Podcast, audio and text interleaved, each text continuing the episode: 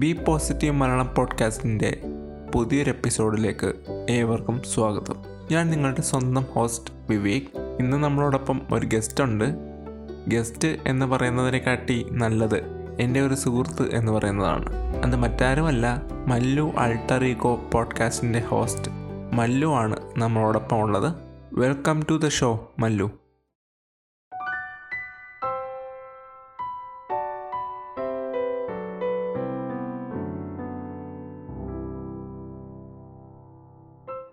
Thank you thank you Vivek. Actually ഞാനൊരു amateur തുടക്കക്കാരൻ പോഡ്കാസ്റ്ററാണ്. അപ്പം ശരിക്കും ഞാനൊക്കെ പോഡ്കാസ്റ്റ് തുടങ്ങിയപ്പോൾ തന്നെ റെഫറൻസ് ആയിട്ട് നോക്കിയിരുന്നത് വിവേകിന്റെ ബി പോസിറ്റീവും ബ്ലൂബെറി രജീഷ് ചേച്ചിയുടെ എന്നോടൊപ്പം ഇതൊക്കെയാണ്. അപ്പോൾ അതിനകത്തൊരു പാർട്ടാകാൻ പറ്റുക എന്ന് വെച്ചാൽ തന്നെ അത് വലിയൊരു എന്താ പറയുന്നത് ഭാഗ്യമായിട്ട് കാണുന്നു. ഒരു ബി പോസിറ്റീവിന്റെ ഒരു എപ്പിസോഡിൽ ഭാഗമാകാൻ പറ്റിയത് തന്നെ വലിയൊരു വലിയൊരു കാര്യമായിട്ടാണ് ഞാൻ കാണുന്നത്. മല്ലു ഇതിലെ ഗസ്റ്റ് ഒന്നും അല്ല. കാരണം നമ്മളൊരു ടോക്ക് ഷോ അത്രേ ഉള്ളൂ. എനിക്ക് വളരെ കൺവീനിയന്റ് ആയിട്ട് ഒരു വ്യക്തിയാണ് മല്ലു. കാരണം ഞാൻ നമുക്ക് എനിക്ക് തോന്നുന്നു നമ്മൾ ആദ്യമായിട്ട് സംസാരിക്കുന്നത് ക്ലബ് ഹൗസ് ഹൗസിലാണ് എനിക്ക് തോന്നുന്നു ജൂലൈയിൽ രാധിയുടെ റൂമിലായിരുന്നു തോന്നുന്നു. രാധിയുടെ റൂമിലായിരുന്നു. ഞാനായിരുന്നു അന്ന് ഹോസ്റ്റ് ചെയ്തുകൊണ്ടിരുന്നത്. അപ്പൊ ഒരു ചൂട് പിടിച്ച ചർച്ചയിൽ എനിക്ക് തോന്നുന്നു how to treat your woman ഞാനൊരു ചൂട് പിടിച്ച ഒരു ചോദ്യം ചോദിച്ചു. അങ്ങനല്ല. എനിക്ക് ഞാൻ വളരെ എന്ന് വെച്ചാൽ സ്ട്രെയിറ്റ് ഫോർവേഡ് ആയിട്ടുള്ള ഒരാളാണ്. കാരണം നമ്മൾ സത്യം ആണ് നമ്മൾ പറയുന്നെങ്കിൽ പിന്നെ നമ്മളത് എന്തായിരുന്നു പറഞ്ഞാൽ ഓർത്ത് വെക്കേണ്ട ഒരു കാര്യം വരത്തില്ല. അപ്പം അതുകൊണ്ട് നടന്നിട്ടുള്ള നല്ലതും ചീത്തതും എല്ലാം അതുപോലെ തന്നെ പറയാൻ താല്പര്യപ്പെടുന്ന ഒരാളാണ്. ഓക്കെ നല്ല കാര്യമാണ്. ഏതായാലും അന്ന് പറഞ്ഞ വളരെ ഓണസ്റ്റ് ആയിട്ടുള്ള ഉത്തരവായിരുന്നു എനിക്കത് ഇഷ്ടപ്പെട്ടു താങ്ക് യു മല്ലു മല്ലുവിന്റെ പോഡ്കാസ്റ്റ് ഞാൻ എപ്പോഴും ശ്രദ്ധിച്ചിട്ടുള്ളത് ട്രെയിലറാണ് ട്രെയിലറിൽ മല്ലു ഓൾട്രീഗോ എന്നാണ് പോഡ്കാസ്റ്റിന്റെ പേര്. അതെന്തുകൊണ്ട് ഇട്ടു എന്ന് ട്രെയിലറിൽ വളരെ വ്യക്തമായി പറയുന്നുണ്ട്. അപ്പോ ഓൾട്രീഗോ എന്ന് പറയുമ്പോൾ നമ്മുടെ അപര വ്യക്തിത്വമാണ്. അപര വ്യക്തിത്വം ഇഷ്ടപ്പെടുന്ന ആളാണോ മല്ലു? തീർച്ചയായിട്ടും നമ്മൾ നമ്മുടെ ഒരു സൊസൈറ്റി അല്ലെ നമ്മുടെ പേരന്റ് ജനറേഷൻ മൊത്തത്തിൽ നമ്മുടെ ഒരു മോൾഡ് എന്ന് പറയുമ്പോഴത്തേക്ക് ഒത്തിരി നാരോ ചിന്താഗതി അല്ലാന്നുണ്ടെന്നുണ്ടെങ്കിൽ സ്വപ്നം കാണാൻ അധികം ഇത് ചെയ്യേണ്ട. റിയാലിറ്റിയുമായിട്ട് ഒത്തിരി സിങ്കായി പോകുന്ന ഒരു ജീവിതമാണ് നല്ലത്. റിസ്ക് ഒട്ടും ഏറ്റെടുക്കേണ്ട. അങ്ങനത്തെ ഒരു ഒരു മോൾഡിൽ വളർന്നു വന്നൊരു വ്യക്തിത്വമാണ് ഞാൻ അപ്പം എനിക്ക് എന്തൊക്കെയോ ചെയ്യാനും പറയണമെന്നൊക്കെ ആഗ്രഹം ഉണ്ടായിരുന്നു. അപ്പം വളരെ ചെറുപ്പത്തിലെ തൊട്ട് super heroes super heroes comics അതിനോടൊക്കെ ഒത്തിരി അധികം അടുത്തിടപഴകുകയും അതായിരുന്നു ചെറുപ്പകാലത്തിന്റെ വലിയൊരു പ്ലാറ്റ്ഫോം അല്ലെ ബേസ് എന്ന് പറയുന്നത്. അപ്പം ഞാൻ ഓർത്തു ഞാനൊരു പോഡ്കാസ്റ്റ് ചെയ്യുമ്പോഴത്തേക്ക് അതായത് ഒരു അനോണിമിറ്റി ബേസിൽ ഞാനൊരു പോഡ്കാസ്റ്റ് ചെയ്യുമ്പോഴത്തേക്ക് എനിക്കൊരു നല്ല പേര് വേണം. അതായത് പേര് എന്ന് പറയുന്നത് ശരിക്കും പറഞ്ഞു കഴിഞ്ഞാൽ നമ്മൾ എത്തുന്നതിനേക്കാൾ മുമ്പേ അവിടെ സഞ്ചരിക്കുന്ന ഒരു സാധനം. അതുകൊണ്ട് തന്നെ ആ ഒരു പേരിൽ ഒരു ഒരു യുണീക്നെസ് വേണം. ആ, ഒരു യുണീക്നെസ് പോഡ്കാസ്റ്റിന് വേണം. അങ്ങനെയാണ് മല്ലു ഓൾട്ടറീഗോ അതായത് ഓൾട്ടറീഗോ അപര വ്യക്തിത്വം എന്നുള്ളൊരിതാണ് അപര വ്യക്തിത്വത്തെക്കാളും എന്താ പറയുന്നത്? അതിന്റെ കൃത്യമായിട്ടുള്ള മലയാളം വാക്ക് ഇപ്പോൾ ഞാൻ മറന്നുപോയി ശരിക്കും പറഞ്ഞാൽ കൃത്യമായിട്ടുള്ള മലയാളമാർക്ക് അറിയാം ഞാൻ വിട്ടുപോയിപ്പം പിന്നെ മലയാളി എന്നുള്ളത് നമ്മുടെ വികാരമായതുകൊണ്ട് അതിന്റെ അതിന്റെ മുമ്പിലായിട്ട് മല്ലുവും കൂടെ ചേർത്ത്. അപ്പോൾ അങ്ങനെ മല്ലു ഓൾട്ടർ ഈഗോ എന്നൊരു കൺസെപ്റ്റിലേക്ക് വന്നതായിരുന്നു. ഈ അപരൻ എന്നാണോ മലയാള വാക്ക്? മറു വ്യക്തിത്വം അതാ കറക്റ്റ് വാക്ക്. അതായത് നമുക്കെല്ലാം എന്തൊക്കെയോ നമ്മുടെ ഓൺ പേഴ്സണാലിറ്റിക്ക് എവിടേക്കെങ്കിലും എന്തെങ്കിലുമൊക്കെ ഒരു ട്വീക്ക് അല്ലാന്നുണ്ടെന്നുണ്ടെങ്കിൽ ഒരു ചെറിയ അഴിച്ചുപണിയുടെ ആവശ്യം ഉണ്ടെന്ന് നമുക്കെല്ലാം ഒരു തോന്നൽ എപ്പോഴെങ്കിലുമൊക്കെ ഉണ്ടാകാൻ സാധ്യതയുണ്ട്. അപ്പോൾ അതിന് ഞാനൊരു പേരും ഒരു ശബ്ദവും അതിന് സംസാരിക്കാനുള്ള ഒരു പ്ലാറ്റ്ഫോം എന്നുള്ള രീതിയിലാണ് എന്റെ ഒരു പോഡ്കാസ്റ്റ് ഞാൻ ക്രിയേറ്റ് ചെയ്യാൻ ശ്രമിച്ചത്. മല്ലുവിന്റെ പോഡ്കാസ്റ്റിൽ എനിക്ക് ഏറ്റവും ഇഷ്ടപ്പെട്ട പോഡ്കാസ്റ്റ് എപ്പിസോഡ് എന്ന് പറയുന്നത് ടൈറ്റാനിക്കിന്റെ കോൺഫറൻസിയാണ് ഞാൻ ഒരുപാട് പേർക്ക് റഫർ ചെയ്തു കേട്ടോ. റഫർ ചെയ്ത് ഒരുപാട് പേര് കേട്ടു. കേട്ടിട്ട് എന്നോട് ഫീഡ്ബാക്ക് പറഞ്ഞു. കൊള്ളാന്ന് പറഞ്ഞു. അപ്പൊ ഞാൻ അതൊക്കെ ഇപ്പൊ അറിയിക്കുകയാണ് ഈ ഒരു അവസരത്തിൽ ഞാൻ അറിയിക്കുകയാണ് അവരുടെ ഫീഡ്ബാക്ക് ഒക്കെ. വളരെ നല്ല അഭിപ്രായം പറഞ്ഞു. ഒരുപാട് പേർക്ക് ഈ ഒരു കോൺഫറൻസി അറിയില്ലായിരുന്നു. ആദ്യമായിട്ടാണ് അത് കേൾക്കുന്നത്.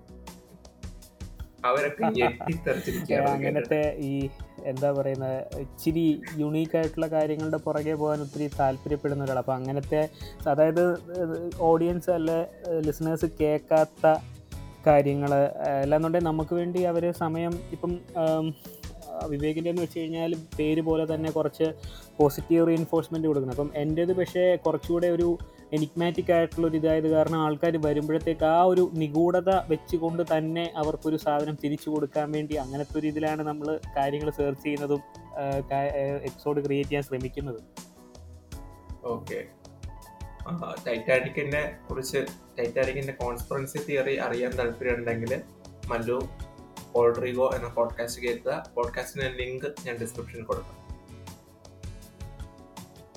മല്ലു മല്ലുവിന്റെ പോഡ്കാസ്റ്റ് അനോമീസ് അല്ലെങ്കിൽ ഒരു അനോണമിറ്റി കീപ്പ് ചെയ്തുകൊണ്ട് ചെയ്തുകൊണ്ടേയിരിക്കുന്നു. ബേസിക്കലി നമ്മൾ മലയാളി സമൂഹം എന്ന് പറയുമ്പോഴത്തേക്ക് വാക്കുകളെക്കാളും കൂടുതൽ. അല്ലേ എന്നുണ്ടെങ്കിൽ നമുക്ക് കിട്ടുന്ന ഇൻഫർമേഷനേക്കാളും കൂടുതൽ. അത് പറയുന്ന ആരാന്നും അത് എങ്ങനത്തെ വ്യക്തിത്വമാണെന്നും അവർ സക്സസ്ഫുൾ ആണോ എന്നും ചെയ്യാൻ ശ്രമിക്കുന്ന ഒരു സമൂഹം ചെയ്യാന്നല്ല അറിയാൻ കൂടുതൽ ആഗ്രഹിക്കാൻ ശ്രമിക്കുന്ന ഒരു സമൂഹമാണ്. അപ്പം ഞാൻ ശരിക്കും ഒരു ഭയങ്കര സക്സസ്ഫുൾ ആയിട്ടുള്ള ഒരാളല്ല. ഞാൻ വളരെയധികം നോർമൽ ലൈഫ് ജീവിച്ചു പോകുന്നൊരു വ്യക്തിയാണ്. പക്ഷേ ഇത്രയും കാലത്തിനിടയ്ക്ക് യൂഷ്വൽ പാറ്റേണിലല്ലാത്തൊരു ലൈഫായിരുന്നത് കൊണ്ട് കുറച്ച് ഇപ്പം പറയാറുണ്ടല്ലോ ഈ മെച്യൂരിറ്റി അല്ലാന്നുണ്ടെങ്കിൽ ഈ പ്രായം അളക്കുന്നത് ശരിക്കും പറഞ്ഞാൽ അല്ലെ മെച്യൂരിറ്റി അളക്കുന്നത് എക്സ്പീരിയൻസ് വെച്ചിട്ടാണല്ലോ. അപ്പം ഇപ്പം ചിലപ്പം പതിനഞ്ചാം പതിനഞ്ച് വയസ്സുള്ള ഒരു പയ്യന് മുപ്പത് വയസ്സുള്ള ഒരാളെക്കാളും കൂടുതൽ മെച്യൂരിറ്റി ഉണ്ടാകും ഇച്ചിരി ലൈഫ് ഇച്ചിരി വേറിട്ട രീതിയിലാണെങ്കിൽ. അപ്പം അങ്ങനെ ലൈഫ് കുറച്ച് വേറിട്ട രീതിയിലായതുകൊണ്ട് കുറച്ച് കാര്യങ്ങൾ എനിക്ക് നേരത്തെ അറിയാൻ അറിയാൻ പറ്റി. അപ്പം അത് പറയുമ്പോഴത്തേക്ക് ഓക്കെ നീ എന്താണ്? നീ ഏതാണ്? അല്ലെ ഓക്കെ. അല്ലെ ഈവൻ എന്റെ അടുത്ത കൂട്ടുകാർക്ക് പോലും ഓ നിനക്ക് ഇങ്ങനൊരു സൈഡുണ്ടോ നിനക്ക് ഇങ്ങനെയൊക്കെ സംസാരിക്കാൻ അറിയാം? അല്ലേ നിനക്ക് ഇങ്ങനെയൊക്കെ പറയാൻ പറ്റുമോ എന്നുള്ള ചോദ്യം ഒഴിവാക്കാൻ വേണ്ടിയാണ്. ഈവൻ എന്റെ വീട്ടിന് വീട്ടിൽ പോലും പലർക്കും അറിയില്ല എന്റെ അടുത്ത ഫ്രണ്ട്സിന് പോലും അറിയത്തില്ല എനിക്ക് പോഡ്കാസ്റ്റ് ഉണ്ടെന്ന്. അപ്പം അതുകൊണ്ടാണ് അനോണിമിറ്റി മെയിന്റെയിൻ ചെയ്യാൻ നോക്കുന്നത്. ഓക്കെ മല്ലു ശരിക്കും മല്ലുവിന്റെ നാടോടാണ്? ഞാൻ കോട്ടയം സ്വദേശിയാണ് അത് ശരി. കോട്ടയം കോട്ടയത്ത് പർട്ടിക്കുലർ കൃത്യമായിട്ട് പറഞ്ഞാൽ ചങ്ങനാശ്ശേരി. ഓക്കെ മല്ലു എല്ലാവർക്കും ഒരു അനോണി ആയിട്ടുള്ള പോഡ്കാസ്റ്റാണ് അതുകൊണ്ടാണ് ചോദിച്ചത്. പിന്നെ മല്ലുവിന്റെ നമ്മൾ ഒന്നര മാസം മുമ്പാണ് ആദ്യമായിട്ട് ഫോണിൽ സംസാരിക്കുന്നത്. നമ്മുടെ ക്ലബ് ഹൗസിന്റെ മീറ്റ് കഴിഞ്ഞിട്ട്. അപ്പൊ അന്ന് സംസാരിച്ചപ്പോ നമുക്ക് രണ്ടുപേർക്കും ഒരു കാര്യം മനസ്സിലായി. നമ്മുടെ ഏകദേശം ചിന്താഗതിയൊക്കെ ഒരേപോലെയാണ്. നമുക്ക് പല കാര്യങ്ങളും ഒരേ കണക്ക് പറഞ്ഞോ? ഏകദേശം എന്നല്ല ഓൾമോസ്റ്റ് ഐഡന്റിക്കൽ തന്നെയാണ്. അതെ. അപ്പൊ അന്നാണ് നമ്മൾ തീരുമാനിച്ചത് എന്നാ പിന്നെ ഒരു പോഡ്കാസ്റ്റ് കൊളാബ് ചെയ്യാം എന്ന്. അതെ.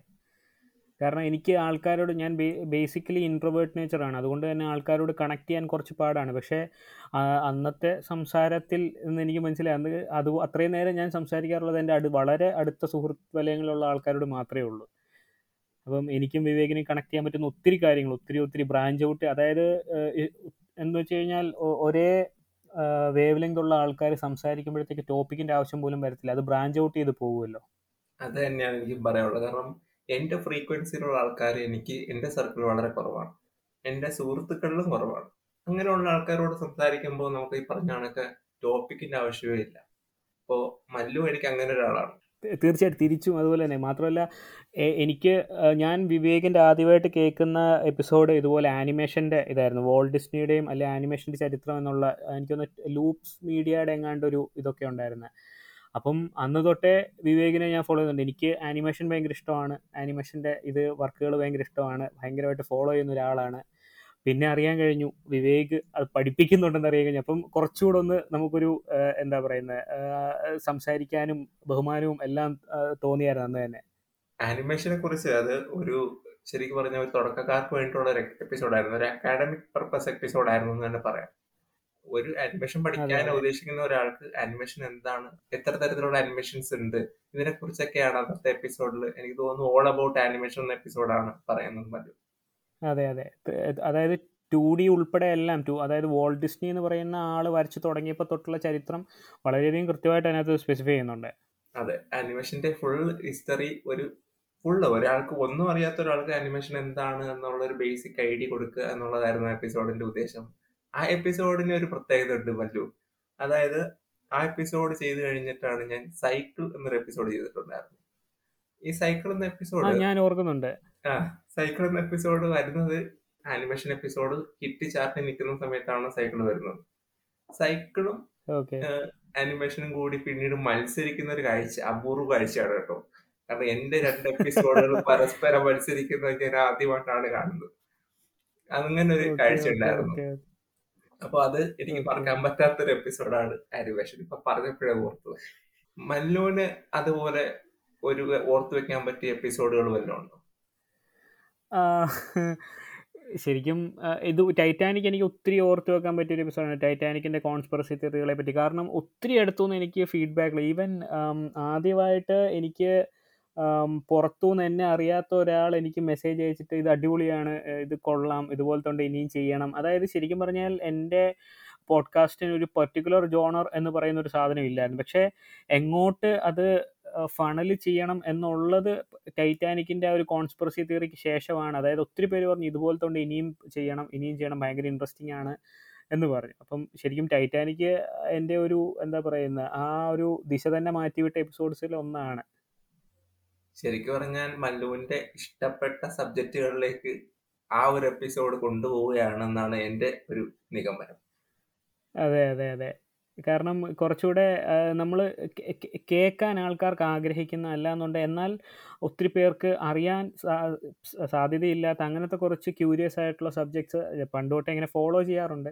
അപ്പം ഇതിനകത്ത് ജസ്റ്റ് ഒന്ന് പറഞ്ഞപ്പോൾ ഒത്തിരി പേർക്ക് അത് സ്ട്രൈക്കായി ഒത്തിരി പേര് ഇങ്ങനെ ഇനി ഇത് ഇത് മേ ബി ഒരു നീഷായിട്ട് മുന്നോട്ട് കൊണ്ടുപോകാൻ പറ്റും എന്നുള്ള രീതിയിൽ വരെ നമുക്ക് പതുക്കെ ഒരു ഫീഡ്ബാക്ക് കിട്ടാൻ തുടങ്ങി. ഞാനത് ഒട്ടും പ്രതീക്ഷിച്ചില്ല. ചില എപ്പിസോഡുകൾ അങ്ങനെയാണ്. വല്ലു നമുക്ക് ഒട്ടും പ്രതീക്ഷയില്ലാത്ത കണ്ടന്റുകളൊക്കെ കയറി ഹിറ്റാവും ചില സമയത്ത് കണ്ടന്റുകൾ വളരെ പ്രധാനപ്പെട്ടാണ് നമ്മൾ ഒരുപാട് എഫോർട്ട് ഇട്ട് ചെയ്ത പല കണ്ടന്റും അത്രയ്ക്ക് വേണ്ടുന്ന അല്ലെങ്കിൽ അത് അറിയിക്കുന്ന റെസ്പോൺസ് കിട്ടാതെ പോകുന്നുണ്ട്. തീർച്ചയായിട്ടും കറക്റ്റ് ആണ്. നമുക്കത് ഞാനത് ഏതൊരു എപ്പിസോഡ് പറഞ്ഞിട്ടുണ്ട്. കണ്ടന്റ് ക്രിയേറ്റ് ചെയ്യുക എന്നുള്ളത് മാത്രമേ നമ്മുടെ കയ്യിലുള്ളൂ. അതെങ്ങനെ ഔട്ട് പെർഫോം ചെയ്യുമെന്നുള്ളത് നമുക്കും അറിയില്ല. അതെ.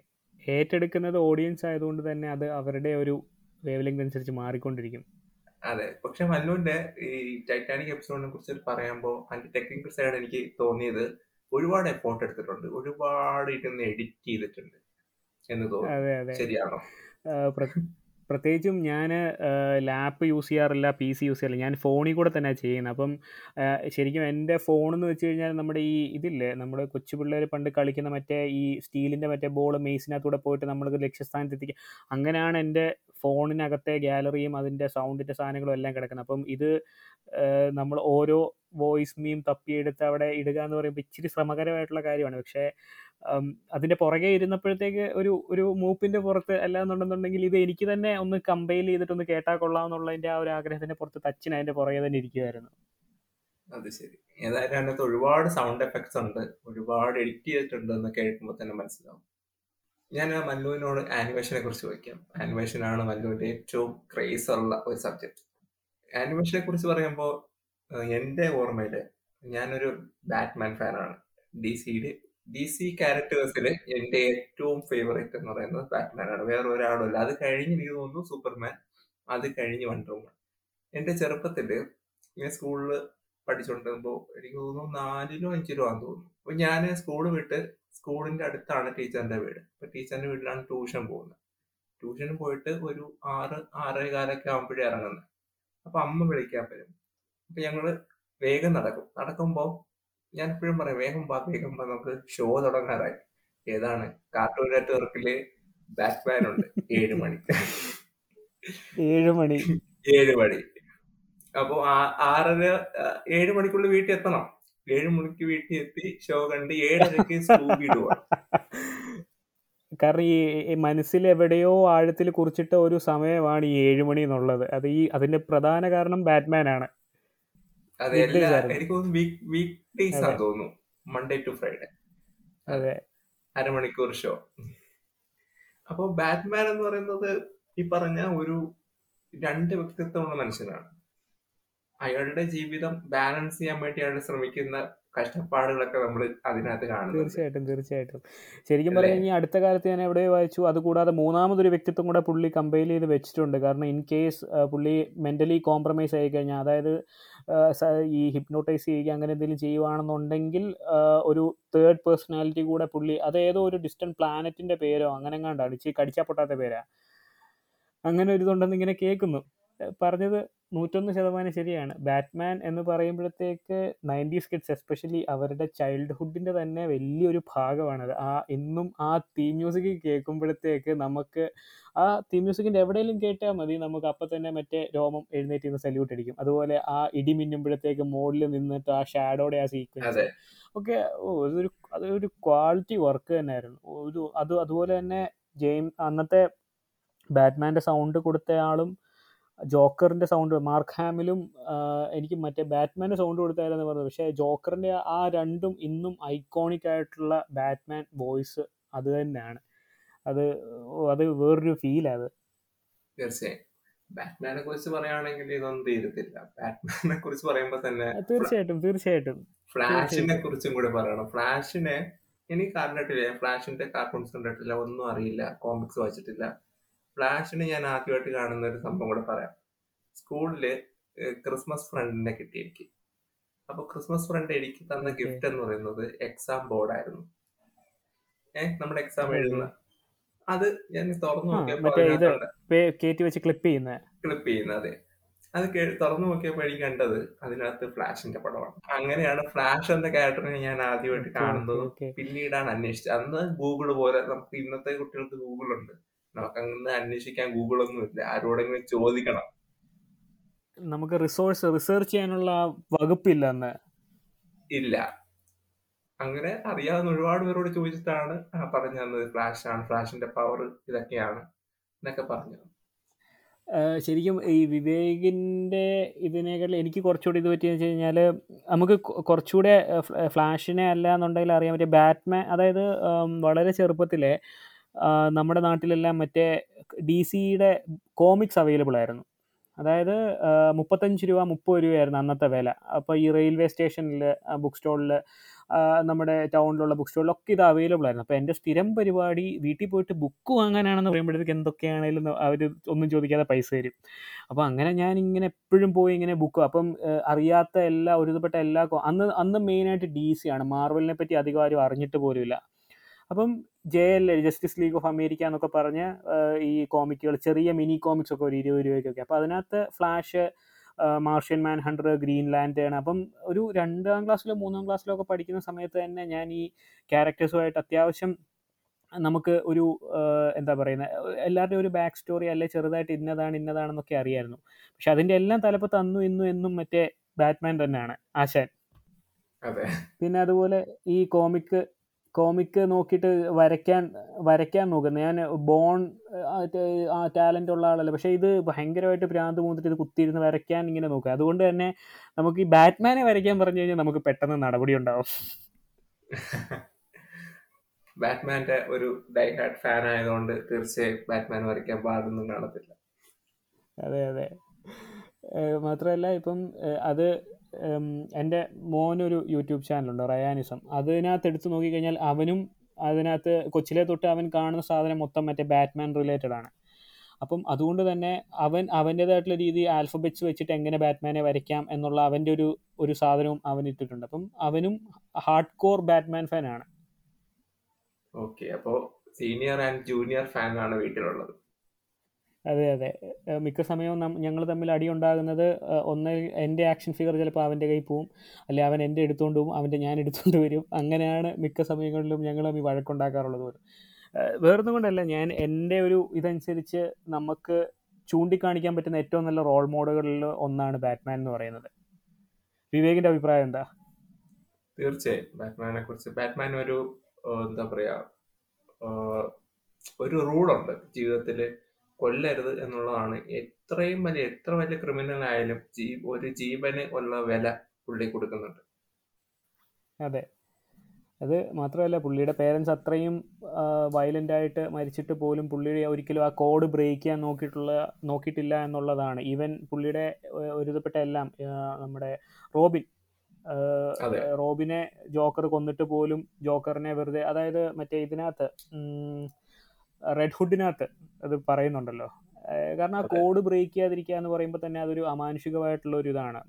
മനുഷ്യൻ അമാനുഷ്യനാകുന്നതിന്റെ ഒരു വലിയ ഉദാഹരണമാണ് ബാറ്റ്മാൻ എന്ന് പറയുന്നത്. ഇത് കേൾക്കുന്ന പലർക്കും ഫിക്ഷണലായിട്ടുള്ള ഒരു ക്യാരക്ടറിനെ പറ്റി എന്താണ് ഇത്ര സംസാരിക്കണമെന്ന് തോന്നുന്നത്? പക്ഷേ എന്നെ സംബന്ധിച്ചിടത്തോളം ഞാൻ ബാറ്റ്മാൻ എന്ന് പറയുന്ന ഒരു ക്യാരക്ടറിൽ കാണുന്നത് ഒരു മനുഷ്യൻ ഹാർഡ് വർക്ക് ചെയ്ത് അവന്റെ ഓൾമോസ്റ്റ് ഫുൾ പൊട്ടൻഷ്യൽ എത്താൻ സാധിക്കുകയാണെന്നുണ്ടെങ്കിൽ he can be equal to God or he can stand against godly creatures അങ്ങനെയാണ് എന്റെ ഒരു ഇത്. മാത്രമല്ല എല്ലാത്തിനും സമയം കൊടുത്താൽ പുള്ളിക്ക് എന്തും ചെയ്യാൻ പറ്റും. ബാക്കപ്പ് പ്ലാൻ ക്രിയേറ്റ് ചെയ്യുന്നതിന്റെ ഒരു വലിയൊരു ആളാണ് ബാറ്റ്മാൻ എന്ന് പറയുന്നത്. അപ്പം അതൊക്കെ എന്ന് വെച്ച് കഴിയുമ്പോൾ നമുക്ക് ശരിക്കും ഒരു ഒരു വളർന്നു വരുന്ന ഒരു കുട്ടിക്ക് നമ്മളത് കാണിച്ചു കൊടുക്കുകയാണെങ്കിൽ അവർക്കെല്ലാം നമ്മൾ ഉപദേശിക്കുന്നതിനേക്കാളും കൂടുതൽ അവർ തന്നെ ഇത് ഗ്രാസ്പ് ചെയ്യുന്ന ഈ കാര്യങ്ങളായിരിക്കും. അത് അവർക്ക് ഉണ്ടാക്കുന്ന ഇമ്പാക്റ്റും അവർക്ക് ഉണ്ടാ കൊടുക്കുന്ന ലെസൺസ് എന്ന് വെച്ച് കഴിഞ്ഞാൽ വളരെ വാല്യുബിൾ ആയിരിക്കും. നമ്മൾ ജീവിച്ചിരിക്കുന്ന ആൾക്കാർക്ക് അല്ലെ ജീവിച്ചിരിക്കുന്ന ആൾക്കാർ ചെയ്യുന്ന ക്യാരക്ടേഴ്സ് ഇവർക്കെല്ലാം എപ്പോൾ വേണമെങ്കിലും മാറ്റം ഉണ്ടാകാം. പക്ഷേ ഇത് എന്ന് പറയുമ്പോഴത്തേക്ക് എഴുതി വെക്കപ്പെട്ട ഒരു ക്യാരക്ടർ അതിന് കുറച്ച് ബേസിക് എന്താ പറയുന്നത് കോഡ് ഓഫ് കോണ്ടക്ട് ഉണ്ട്. അവർക്ക് കുറച്ച് ബേസിക് ഐഡിയാസ് ഉണ്ട്. അവരുടെ കുറച്ച് ബേസിക് പ്രിൻസിപ്പിൾസ് ഉണ്ട്. അത് ഒരിക്കലും ബ്രേക്ക് ചെയ്യപ്പെടില്ല. അപ്പം ശരിക്കും അങ്ങനത്തെ ഐഡിയൽസും ഐഡിയോളജീസും ആണ് കുട്ടികൾക്ക് കൊടുക്കേണ്ടതെന്നാണ് എന്റെ ഒരു വിശ്വാസം. തീർച്ചയായും. മല്ലുവിനോട് ഒരു ചോദ്യം ചോദിക്കട്ടെ? അതായത് മല്ലു ചിലപ്പോൾ ഈ ഒരു അനുഭവം നേരിട്ടിട്ടുണ്ടാവും. ഞാൻ ഒരുപാട് നേരിട്ടിട്ടുണ്ട്. അതായത് ഇപ്പോഴും ഇരുന്ന് നമ്മൾ ഇതേപോലെ ആനിമേഷനെ കാണുമ്പോൾ നിനക്ക് ഇത്രയും പ്രായമായി ഈ ഒരു പ്രായത്തിലുള്ളവർ കാണേണ്ട പരിപാടി എല്ലാ കുട്ടികൾക്കുള്ളതാണ് കാർട്ടൂൺസ് എന്ന ഒരു സമൂഹത്തിലൊരു ധാരണയുണ്ട്. അങ്ങനെ ഒരു അനുഭവം ഉണ്ടായിട്ടുണ്ട്. നൂറ് ശതമാനമല്ല ഇരുന്നൂറ്റി ഇരുന്നൂറ്റിപ്പത്ത് ശതമാനം അത് സത്യമാണ്. എനിക്കത് പലവട്ടം അനുഭവപ്പെട്ടിട്ടുണ്ട് പലവട്ടം പലരും പലരും എന്നോട് ചോദിച്ചിട്ടുണ്ട്. ചോദിച്ചിട്ടുണ്ട് ഇത്രയും പ്രായമായില്ലേ? പോത്തിനെ പോലെ വളർന്നില്ലടാ ഇപ്പോഴും കാർട്ടൂൺ കണ്ടുകൊണ്ട് നടക്കുവാണോ? എന്ന് വെച്ചാൽ ആൾക്കാരുടെ ഒരു ബേസിക് മിസ്കൺസെപ്ഷൻ ആണത് അതായത് വലിയവർക്ക് കാണാൻ പറ്റിയ കാർട്ടൂൺ ടോം ആൻഡ് ജെറി മാത്രമേ ഉള്ളൂ അതന്നെ അത് കുറച്ചു നേരം ചിരിക്കാം. ഇതല്ലാതെ ശരിക്കും പല ആനിമേറ്റഡ് പ്രോജക്റ്റുകളും പല കൺസെപ്റ്റുകളും എല്ലാം മുതിർന്നവർക്കും കൂടെ വേണ്ടിയുള്ളത് തന്നെയാണ്. പക്ഷേ ഈ നമ്മുടെ ഈ അതേ പറഞ്ഞ ബേസിക്കലി നമ്മുടെ സൊസൈറ്റിക്ക് ഒരു പ്രത്യേക ഒരു മോ ഒരു മോൾഡ് ഉണ്ട്. ഇന്ന പ്രായം കഴിയുമ്പോഴത്തേക്ക് അത് കഴിഞ്ഞു.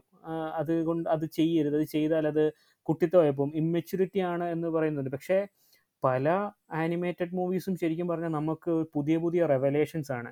മാത്രമല്ല അതിന്റെ പുറകിൽ പോകുന്ന എഫേർട്ടിന് എന്ന് പറയുമ്പോഴത്തേക്ക് അത് വളരെയധികം എന്താ പറയുന്നത് വളരെ വലുതാണ്. ഓരോ ആനിമേറ്റഡ് പ്രൊജക്റ്റിന്റെയും പുറകിലെ ഒരു പലരും കാർട്ടൂണിനെ ജനറലൈസ് ചെയ്യുന്നത് കുട്ടികൾക്ക് വേണ്ടിയുള്ളതാണ്. കൊച്ചു പിള്ളേർക്ക് ചോട്ടാ ഭീം അല്ലാന്നുണ്ടെന്നുണ്ടെങ്കിൽ അതുപോലത്തെ കാർട്ടൂണുകളുമായിട്ട് പക്ഷേ അഡൾട്ട് കണ്ടന്റ് അഡൾട്ട് കണ്ടന്റ് എന്നല്ല പറയേണ്ടത്. ശരിക്കും പറഞ്ഞാൽ ഈ റീസെന്റ്ലി ഞാൻ കണ്ട ഒരു ആനിമേറ്റഡ് സീരീസ് ആയിരുന്നു കാസിൽവേനിയ നെറ്റ്ഫ്ലിക്സിലുള്ള അതിനകത്തെ ഓരോ ക്യാരക്ടേഴ്സിന്റെയും ക്യാരക്ടർ ആർക്ക് ബിൽഡ് ചെയ്യുന്നത് എന്തുമാത്രം ഒരു ഒരു മനുഷ്യൻ അല്ലാന്നുണ്ടെങ്കിൽ ഒരു ക്യാരക്ടർ ഡീവിയസ് ആകാം എന്തുമാത്രം നോബിൾ ആകാം ഒരു അച്ഛനും മകനും തമ്മിലുള്ള ട്വിസ്റ്റഡ് ആയിട്ടുള്ള റിലേഷൻ ഇതെല്ലാം ഇതെല്ലാം ഭയങ്കര വയലൻസിന്റെ ഇടയ്ക്കും എങ്ങനെ ആൾക്കാർ തമ്മിൽ അടുക്കുന്നു? ഇതൊന്നും ശരിക്കും കുഞ്ഞു പിള്ളേർക്കുള്ളതല്ല ഇത് മുതിർന്നവർക്കുള്ളതാണ് ഇത് കാണുമ്പോഴത്തേക്ക് ശരിക്കും പറഞ്ഞു കഴിഞ്ഞാൽ നമുക്ക് പല മെസ്സേജസും അതിനകത്തുനിന്ന് കിട്ടും. ഓരോ ക്യാരക്ടറും അല്ലെ ഓരോ സീരീസിലെ ഓരോ ക്യാരക്ടറും നമുക്ക് തരുന്ന ഓരോ മെസ്സേജുകളുണ്ട് അത് ശരിക്കും പറഞ്ഞാൽ ജീവിതത്തിനെ തന്നെ ഗതി തിരിച്ച് വിടാൻ പറ്റുന്ന ഒരു കാര്യമായിരിക്കും. പക്ഷെ അത് അത് കാണാതെ നമ്മളെല്ലാ ഈ മിക്കവരും ഒരു തൊണ്ണൂറ് ശതമാനം അല്ലെങ്കിൽ ഒരു എൺപത്തഞ്ച് ശതമാനം ആൾക്കാരും ഇത് കുഞ്ഞു പിള്ളേരുടെ അല്ലേ ഇത് എന്തിനായിരുന്നു കാണുന്നത് എന്ന് പറഞ്ഞ് അവഗണിക്കും. പക്ഷെ അവർ മിസ്സാക്കുന്നതെന്ന് വെച്ച് കഴിഞ്ഞാൽ ശരിക്കും ലൈഫിലെ എൻജോയ് ചെയ്യാൻ പറ്റുന്നതും എന്നാൽ അതിനേക്കാളും കൂടുതൽ നമുക്ക് കൂടുതൽ കൂടുതൽ അറിവ് പകരാൻ പറ്റുന്നതൊക്കെ ആയിട്ടുള്ള പല പ്രൊജക്റ്റുകളാണ് അവർ മിസ് ഔട്ട് ചെയ്യുന്നത്. തീർച്ചയായിട്ടും. ഈ അടുത്ത സമയത്ത് ഞാൻ കണ്ട ഒരു സീരീസ് ആണ് അവതാർ ലാസ്റ്റ് ഇയർ ബെൻഡർ അത് എനിക്ക് തോന്നുന്നു നിക്കലോഡിയൻ നിക്കലോഡിയന്റെ ഒരു എക്സ്ക്ലൂസീവ് ഷോ ആണ്. അത് ഒരു അനിമിയാണ്.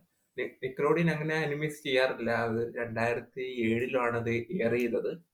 അതിന്റെ സ്റ്റോറി എന്ന് പറയുന്നത് മൂന്ന് സീസൺ ആണത്. ഇരുപത്തി ഒന്ന് എപ്പിസോഡ് വെച്ചിട്ടുണ്ടായിരുന്നു.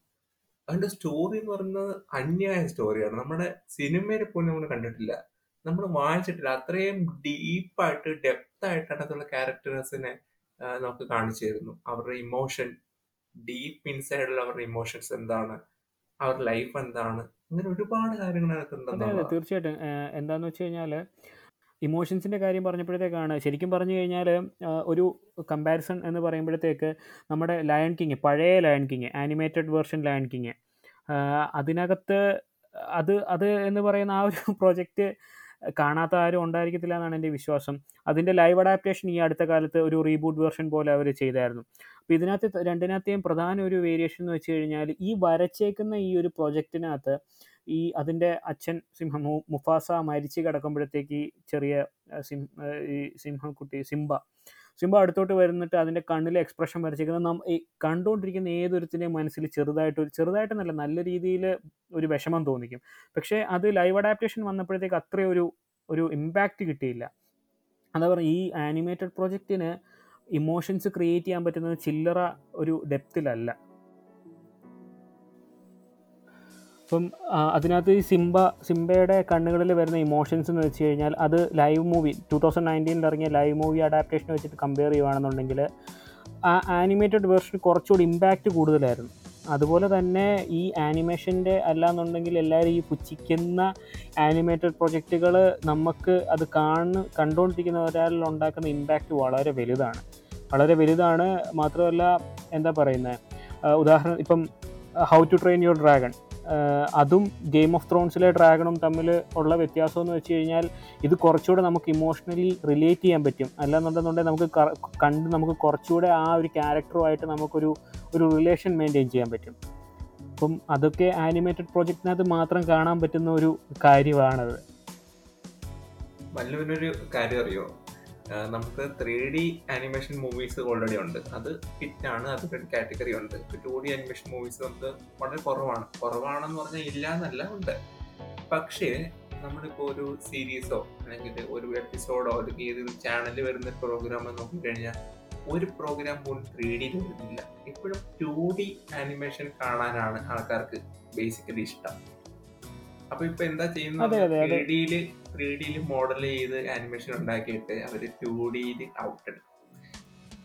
ഓക്കെ അപ്പൊ അത്രയും ഇമ്പാക്ട് ഉണ്ട്. നമുക്ക് ശരിക്കും പറഞ്ഞാൽ ടു ഡി ആനിമേഷൻ കാണുമ്പോൾ കിട്ടുന്ന ഒരു ഇമ്പാക്ട് എന്ന് പറയുന്നത് ത്രീ ഡി കിട്ടത്തില്ല. അത് ആ ടു ഡി തന്നെ കിട്ടുന്നുണ്ട്. അപ്പൊ അത് കാണാൻ ആൾക്കാരുണ്ട്. ഓഡിയൻസ് തീർച്ചയായിട്ടും ഉണ്ട്. ഇപ്പൊ കാസൽവാനിയ എന്ന് പറയുന്നത് പക്ക ടു ഡി പ്രോഗ്രാം ആണ്. ഒരു അനിമിയാണ്. കാസൽവാനിയ ഞാൻ കണ്ടതാണ്. ഒരു രക്ഷയില്ലാത്ത സ്ഥലം. ഒരു വർക്ക് അപ്പോൾ മാത്രമല്ല അതിന്റെ ഒന്നാമത് അതിന്റെ പ്രൊഡക്ഷൻ അതായത് മെയിൻ ആളെന്ന് പറയുന്നത് പുള്ളി ഒരു ഇന്ത്യക്കാരനാണ്. ആ പുള്ളിയുടെ ആദിശങ്കർ. ആദിശങ്കർ എന്നാണ് പുള്ളിയുടെ പേര്. മാത്രമല്ല എനിക്ക് അതിനകത്ത് ഏറ്റവും കൂടുതൽ ഇഷ്ടപ്പെട്ടതെന്ന് വെച്ച് കഴിഞ്ഞാൽ ഓരോ അതായത് ഇപ്പം നമ്മൾ ഗെയിം ഓഫ് ത്രോൺസ് കാണുന്നുണ്ട് ഹൗസ് ഓഫ് കാർഡ്സ് കാണുന്നുണ്ട്.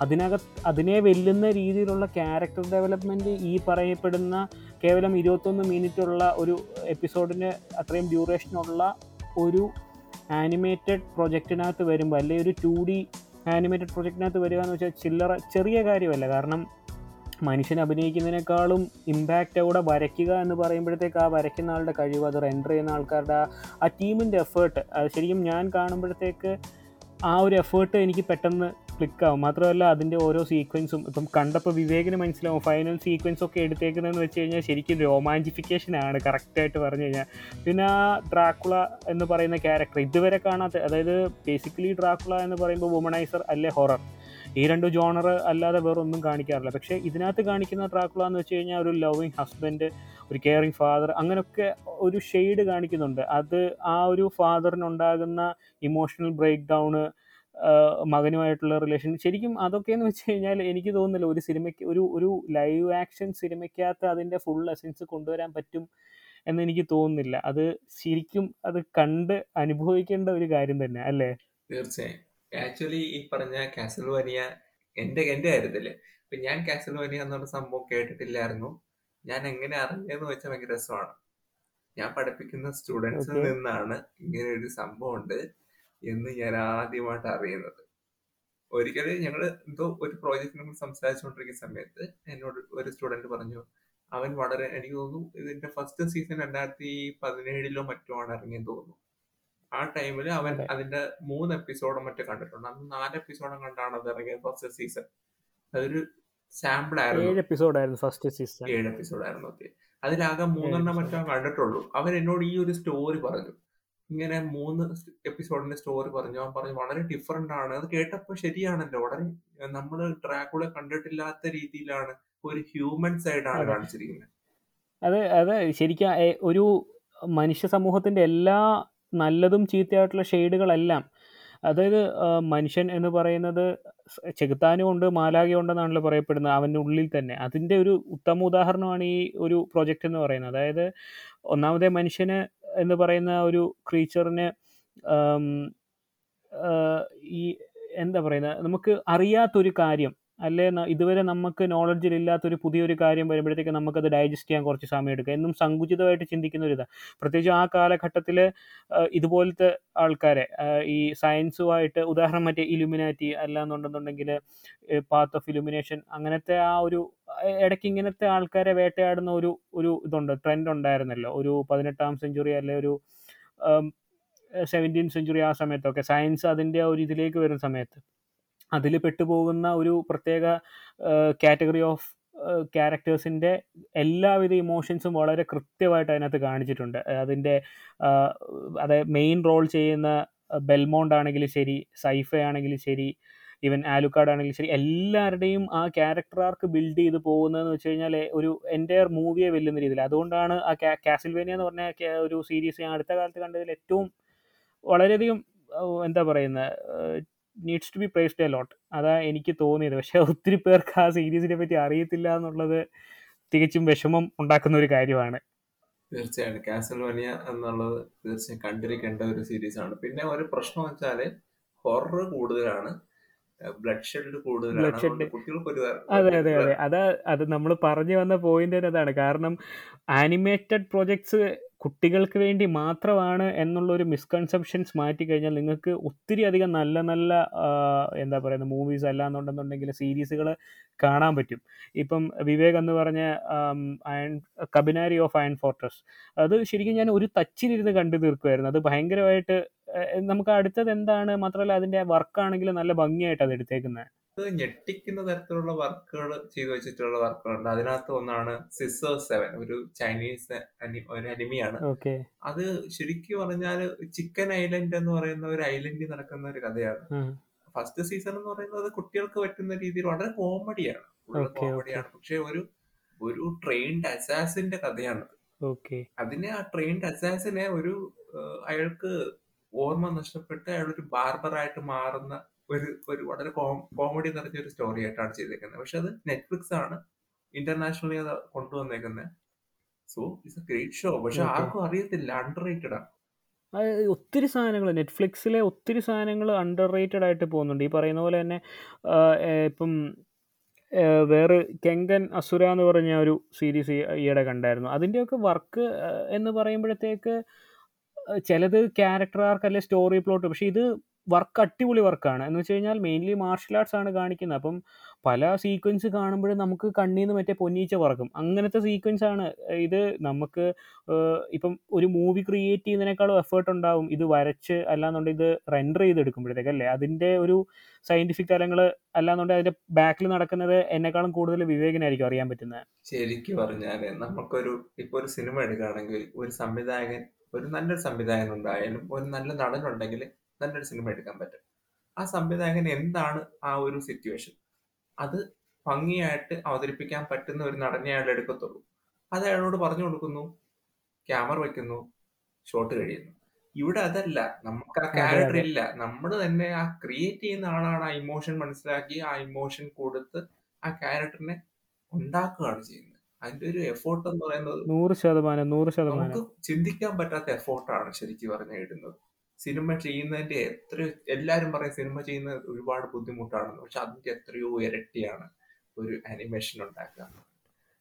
വാസ്തവമാണ്. ഈവൻ അത് മാത്രമല്ല ഇതിന് ഇവന്റെ ഇതിന്റെ പിന്നിൽ അവർ ചെയ്യുന്ന ഹോംവർക്ക് റിസർച്ച് അതിന്റെ അനാലിസിസ് എന്നൊക്കെ പറയുന്നത്. ഇപ്പം ഞാൻ കണ്ട ആ സീരീസിനകത്ത് അവർ പറയുന്നുണ്ട്. അതായത് ബേസിക്കലി മാർഷൽ ആർട്സ് ആണ്.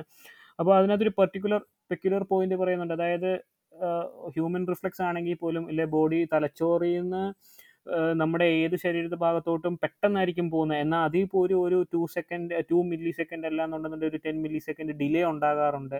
അത് എക്സ്പ്ലോയിറ്റ് ചെയ്യുന്നവരാണ് യഥാർത്ഥ ഫൈറ്റർ എന്നുള്ള രീതിയിലൊക്കെ പറയും അപ്പോൾ ഇതൊക്കെ കേൾക്കുമ്പോൾ നമുക്ക് ഇങ്ങനെ തലയ്ക്ക് അടികൊണ്ട് വരെ നമ്മൾ ഓക്കെ ഇങ്ങനെയൊക്കെ ഉണ്ടോ? അപ്പോൾ ഇത് കേൾക്കുമ്പോൾ നമ്മൾ നേരെ ഗൂഗിളിലോട്ട് പോകും. ഇത് സത്യമാണോ അല്ലേ അപ്പോൾ അത്രയ്ക്ക് ഗ്രിപ്പിംഗ് ആയിട്ടുള്ള രീതിയിലാണ് പല ആനിമേറ്റഡ് സീരീസുകളും കൊണ്ടുപോകുന്നത്. അത് ഒരിക്കലും നിങ്ങൾ കേൾക്കുന്ന പലരും ഉണ്ടെങ്കിൽ കാണുക. കണ്ട് കണ്ടു കഴിഞ്ഞാൽ മാത്രമേ നിങ്ങൾക്ക് അതിന്റെ ആ ഒരു എസെൻസ് എന്താണെന്ന് മനസ്സിലാവുള്ളൂ. അല്ലേ വിവേക്? തീർച്ചയായിട്ടും. അതിലിപ്പോ വളരെ റെക്കമെൻഡ് ചെയ്യാൻ പറ്റുന്ന ഒരു ഷോ എന്ന് പറയുന്നത് ഏതായിരിക്കും? മല്ലുവിന്റെ അഭിപ്രായം ഞാൻ തീർച്ചയായിട്ടും നിങ്ങൾ ഒരു വാമ്പയർ അല്ലാന്നുണ്ടെങ്കിൽ ഇച്ചിരി ഒരു ഡാർക്കർ ഇത് ഇത് ചെയ്യുന്ന ആളാണെന്നുണ്ടെങ്കിൽ ഞാൻ ആദ്യം തന്നെ കാസിൽവേനിയ റെക്കമെൻഡ് ചെയ്യും.